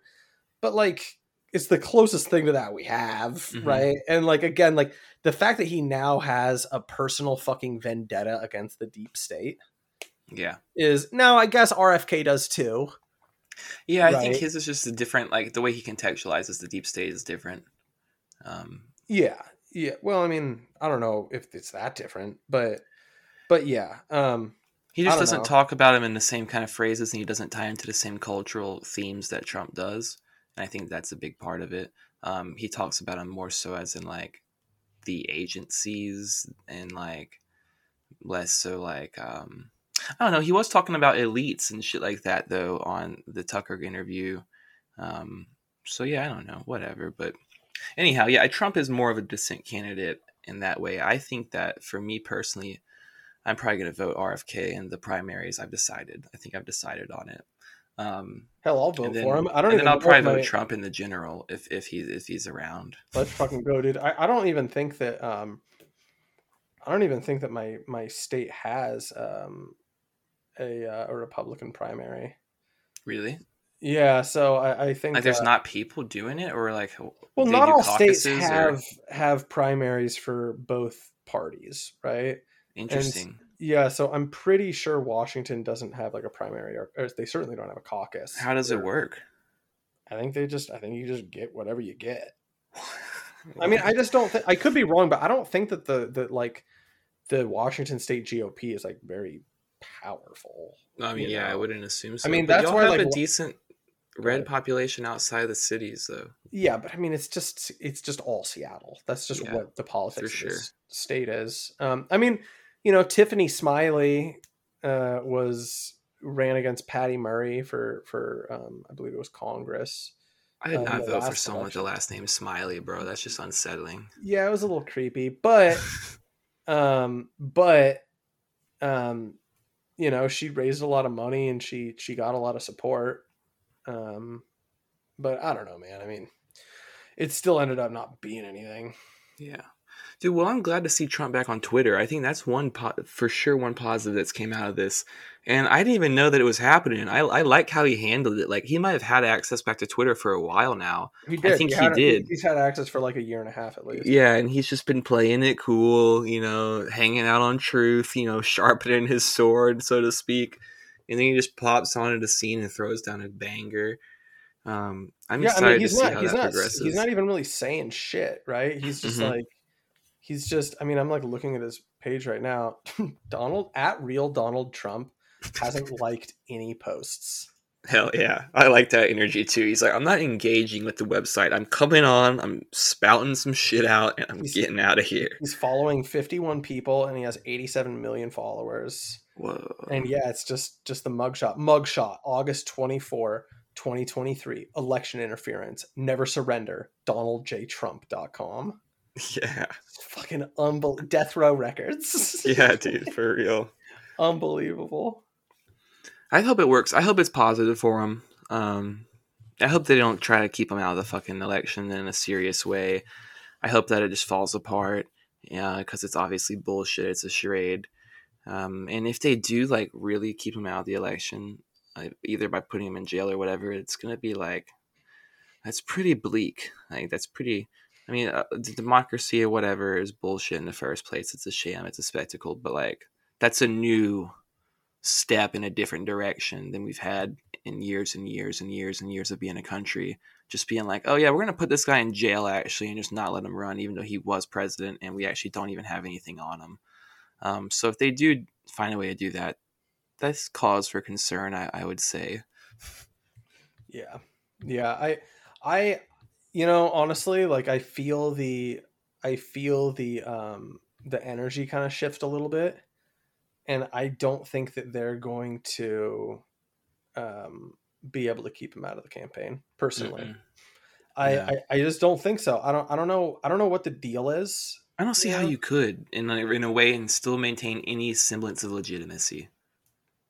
Yeah, yeah. I, well, I don't know. I, I think, um, I think like, um, I don't know. Uh, it, it, it- I mean, honestly, at that point, I just think he would be assassinated. hmm Um, so, Well, know. did you see him on Tucker? Because there, okay, so that was that's another thing, right? There was the GOP debate, and it was what the day before Trump's arrest, um, or maybe the day of. Either way, there's a GOP debate. Trump was not present, just like with the Blaze um, conference previously, and instead he opted into doing a Tucker interview on X, and it's my first when I when I watched that interview, it's my first time watching any of Tucker's new new thing, like his Twitter show. Have you have you seen any of those at all, or have you encountered it? yeah, I think it's really sad that it needs to be called Tucker on X now. Yeah, for sure. That's pretty fucked. Like the X branding is so prominent in it. And then it's the lighting and the settings a little uncanny for me about where he does I hate It's how he's kinda- like. I hate how he's in like the Beverly Hillbillies cabin Yeah, with dude. like with like an LED display of like a crick in the background. hmm Yeah, Like, I, I don't care for you- it. What the Flannel fuck? energy, dude. Like I don't know. I, I hate it. Yeah, it's weird. And then he, I don't like seeing. This is maybe a weird thing for me, but I just don't really love seeing like people's legs, like on interview. Like, if, this, like, is if like, you're- this is like the it's always sunny in Philadelphia. Like things you don't like, people's knees. yeah, cover those things up. It kind of is like that. They'll put a, like a desk in front of you or something, or sit at a table, or like they're just kind of like sitting in these like kind of low sitting chairs where Tucker's kind of like perched in it weirdly.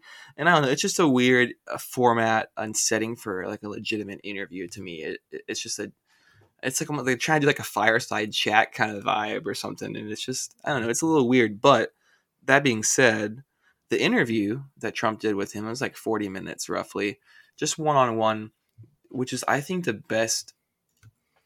I like that as a method of getting to know like uh, a candidate or whoever because you're getting just a, a big dose of them, like that town hall kind of situation thing. Um, and I think it's good because that allows Trump to like get into something that where he's not as confrontational. Like for me, I like when he's in a debate and he's like, "These people are sick," you know, everyone in the crowd's bullshit. I'm sorry. I'm sorry. Really, Jeb. really fast. I'm sorry. I just like I was like I was flipping over to close Twitter really fast because I'm because I am listening to you and I just I have to read it on air because it was so funny. This headline: Man jailed for raping masked intruder in home. a Melbourne man who overpowered and raped an intruder will spend at least four years in prison. Dude, holy fuck. That's the ultimate like fuck you dominance thing. It's like I'm just gonna rape you. You came in my house. Yeah, you're in, you're on my turf now, boy. holy shit. That's Anyway, crazy. It is fucking crazy. Imagine being a robber and you're breaking into someone's house and then next thing you know, 30 seconds later you're getting raped. It's the turn of events there is so dude, how, crazy. dude, dude, classic, classic turning of the tables. Yeah. um, you ever seen that one movie? It's like people breaking into a home and it turns out the home is like rigged up with like all these like um Uh, yeah, Home Alone. yeah, And then the that's not what I was talking about. yeah, dude. Macaulay McCallister just rapes Joe Pesci. Holy shit, that would be hilarious. I mean, that would be obscene and not okay for television or anyone to watch, but that's funny. But it'd be pretty Uh, um, but yeah, I think that Trump in this kind of long form interview setting is like a more digestible and humanizing way to see him. Um, and it's like there's less for you to bitch about in that. Like if you're someone who's like, well, he's not the decorum isn't right, and he he doesn't talk to people right or whatever. Well, he's being pretty cordial on this Tucker interview. And so I think that that's a positive for him. I think overall he comes off really good on the Tucker interview. He's like sharp. Like he's like he's pretty quick witted. Um, definitely in comparison to the other people that are you know in in the ring. And so I think it was a pretty good thing. Did you see any of the interview? I didn't. I know that I had talked about wanting to watch it before this. I like. I didn't get to it. I, I will just say I'm a little bit disappointed because like it's his race to lose, so he probably Yeah. didn't really have much of a reason to do the debate, The right? debates, yeah. Especially because it is it's so us uh, us and them kind of Yeah. thing that it's like what the fuck like nobody nobody who's gonna who like supports Trump is gonna be like oh well I don't know Nikki Haley you know yeah. I gotta say, dude, I fucking, I fucking hate Nikki Haley for some reason, Dude, man. she like, is the worst. she is the worst, dude. And I don't even. Well, anyways, don't get me started. But point is, is like I'm still a little disappointed though because the whole thing is, like, you love seeing him just go off the leash and just Yeah. thrash these people, right? I mean, Mhm. he's he's like a pit bull getting its hands, getting its jaws around like a little chihuahua, right? He's just gonna grab Chris Christie and just thrash, right? I want to see that. I want to see too, that, Yeah, yeah. Right? I I do too, but I think that it's like it gives less fire to the media hate machine if he doesn't, which I think is like given Yeah. his current situation with like the uh the, the court case and everything, it's like maybe a positive. I think. Um, I think it makes him slightly more digestible to just like every normal people, and then you see him on there acting like a normal person being interviewed, and you're like, oh, we're about to just put this dude in jail for no reason. Like, yeah, that's not right. Um, I think that that's a positive. Although I, yeah, I like, like I like, I want a little blood in the water. You know what I mean? I want to see him rip Chris Christie apart. That fucking schlub. Um, yeah, I'd like to see something like that. And I Schlub, think it- more like more like fucking flub. yeah, dude. yeah, because he's fat as hell. He's morbidly Mhm. obese. Yeah, the dude is not healthy. Do you remember that time Nancy Pelosi said that Trump was morbidly obese? Dude, that woman doesn't know what's going on. She's got a whole fucking She was kind of full of Jeni's ice cream, bro. dude, she's she she was cooking with that one a little bit though, dude. She was uh she she was getting a little uppity. I mean, you know. She's a little feisty little bitch, dude. Dude, she's a fighter, you know. Dude, we went over to my friends to to my friend's place for dinner the other day. Not the other. It was just like a fucking year ago. I don't know what the fuck I'm talking about anymore. And his wife was like, his wife was like, "Did you hear about how like about how like Nancy Pelosi on January 6th was like, let me at him. I'm a Oh, street yes. fighter. I'll fight." And it's like, and like she I was like it. saying this to us, and like me and my fiance like didn't know how to react because it was like, oh, are like, are we gonna like laugh at this now? Like, and she like actually just thought she was saying that Nancy Pelosi's badass. Um, and I think my fiance was saying something of just like she she was like fired up from adrenochrome or something. and then me and her Oh, laughed, and they didn't know what the fuck we were talking about. But like, based. but like, but it's just it's like it was wa- it was like I was in a fucking black hole where I was just like, oh my god, like I didn't know people talked. Like, what is going on?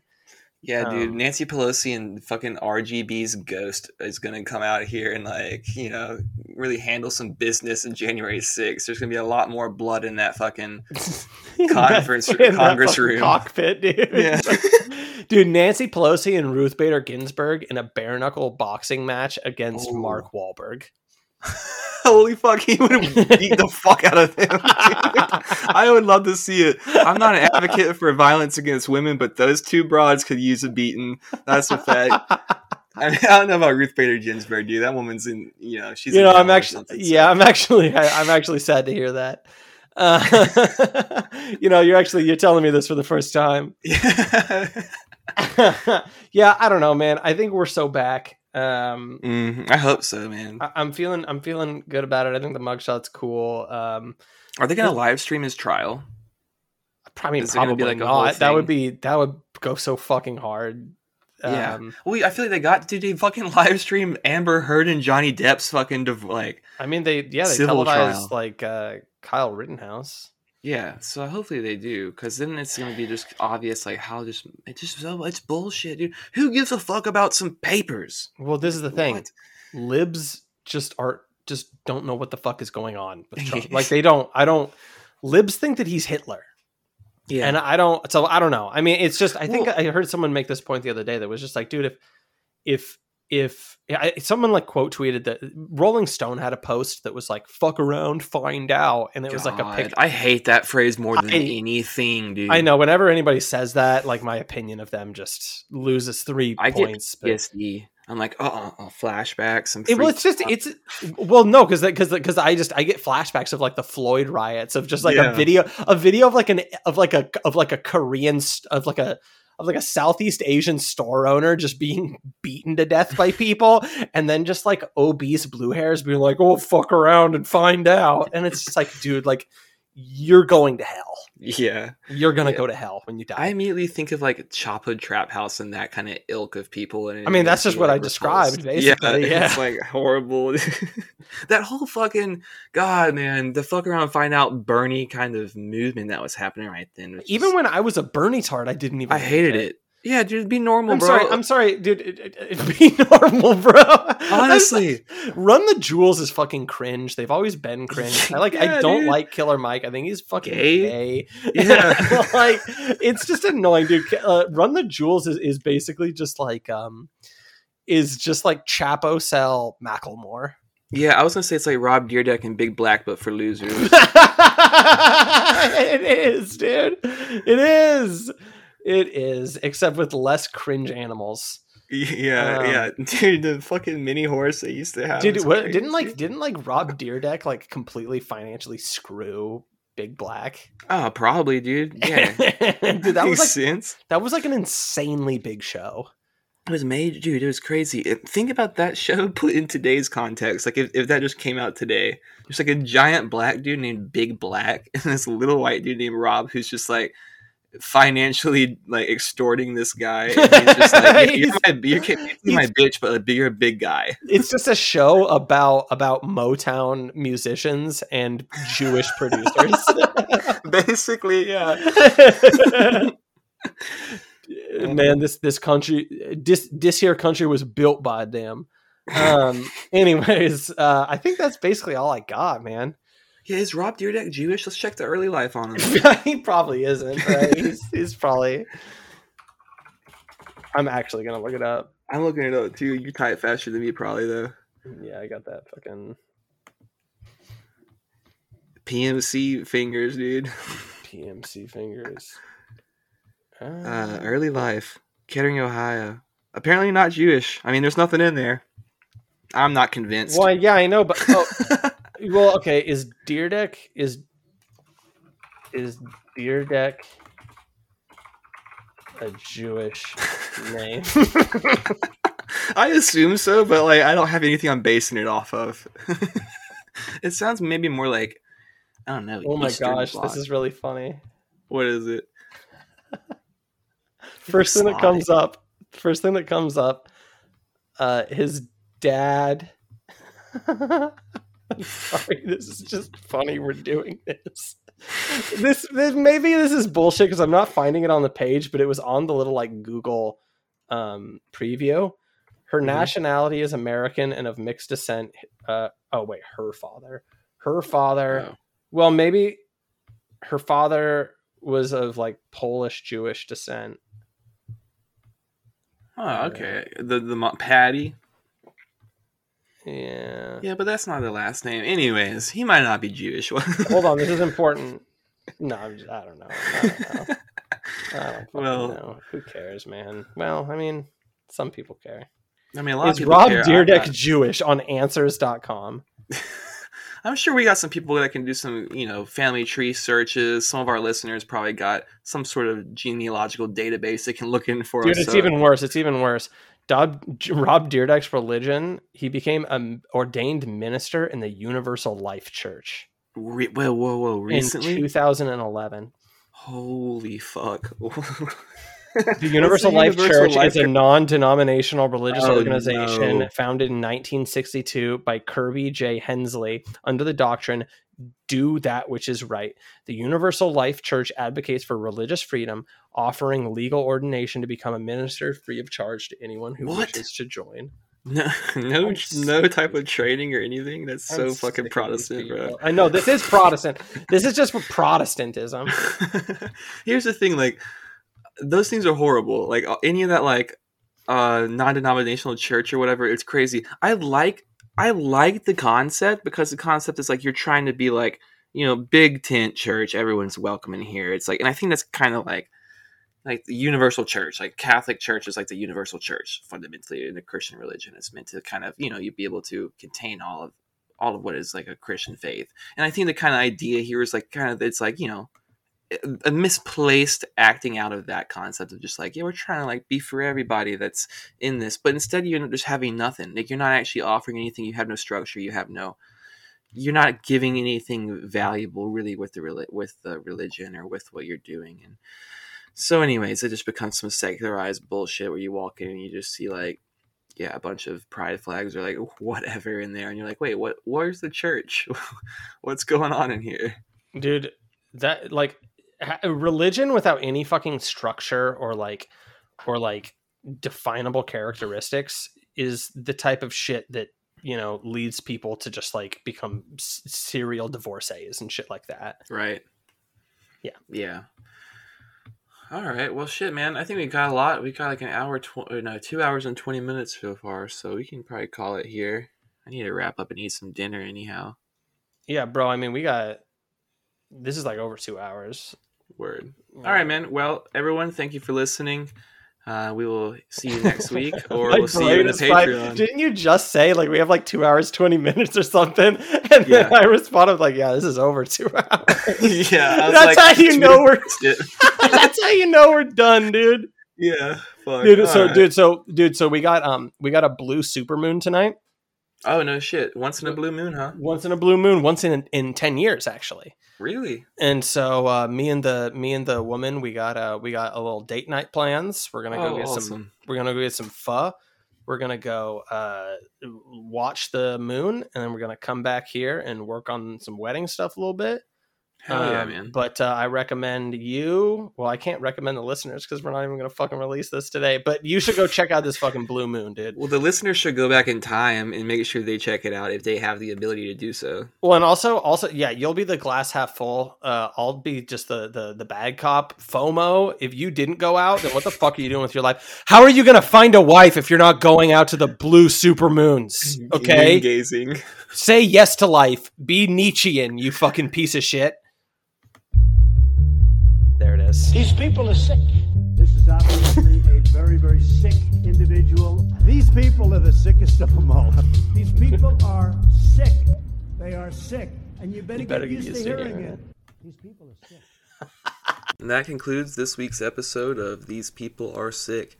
Thank you for tuning in. If you liked what you heard, you could head over to our Patreon page, which is the home for bonus content, extra episodes, video content, access to our Discord, and more. That's patreon.com slash these people are sick, and we hope to see you over there.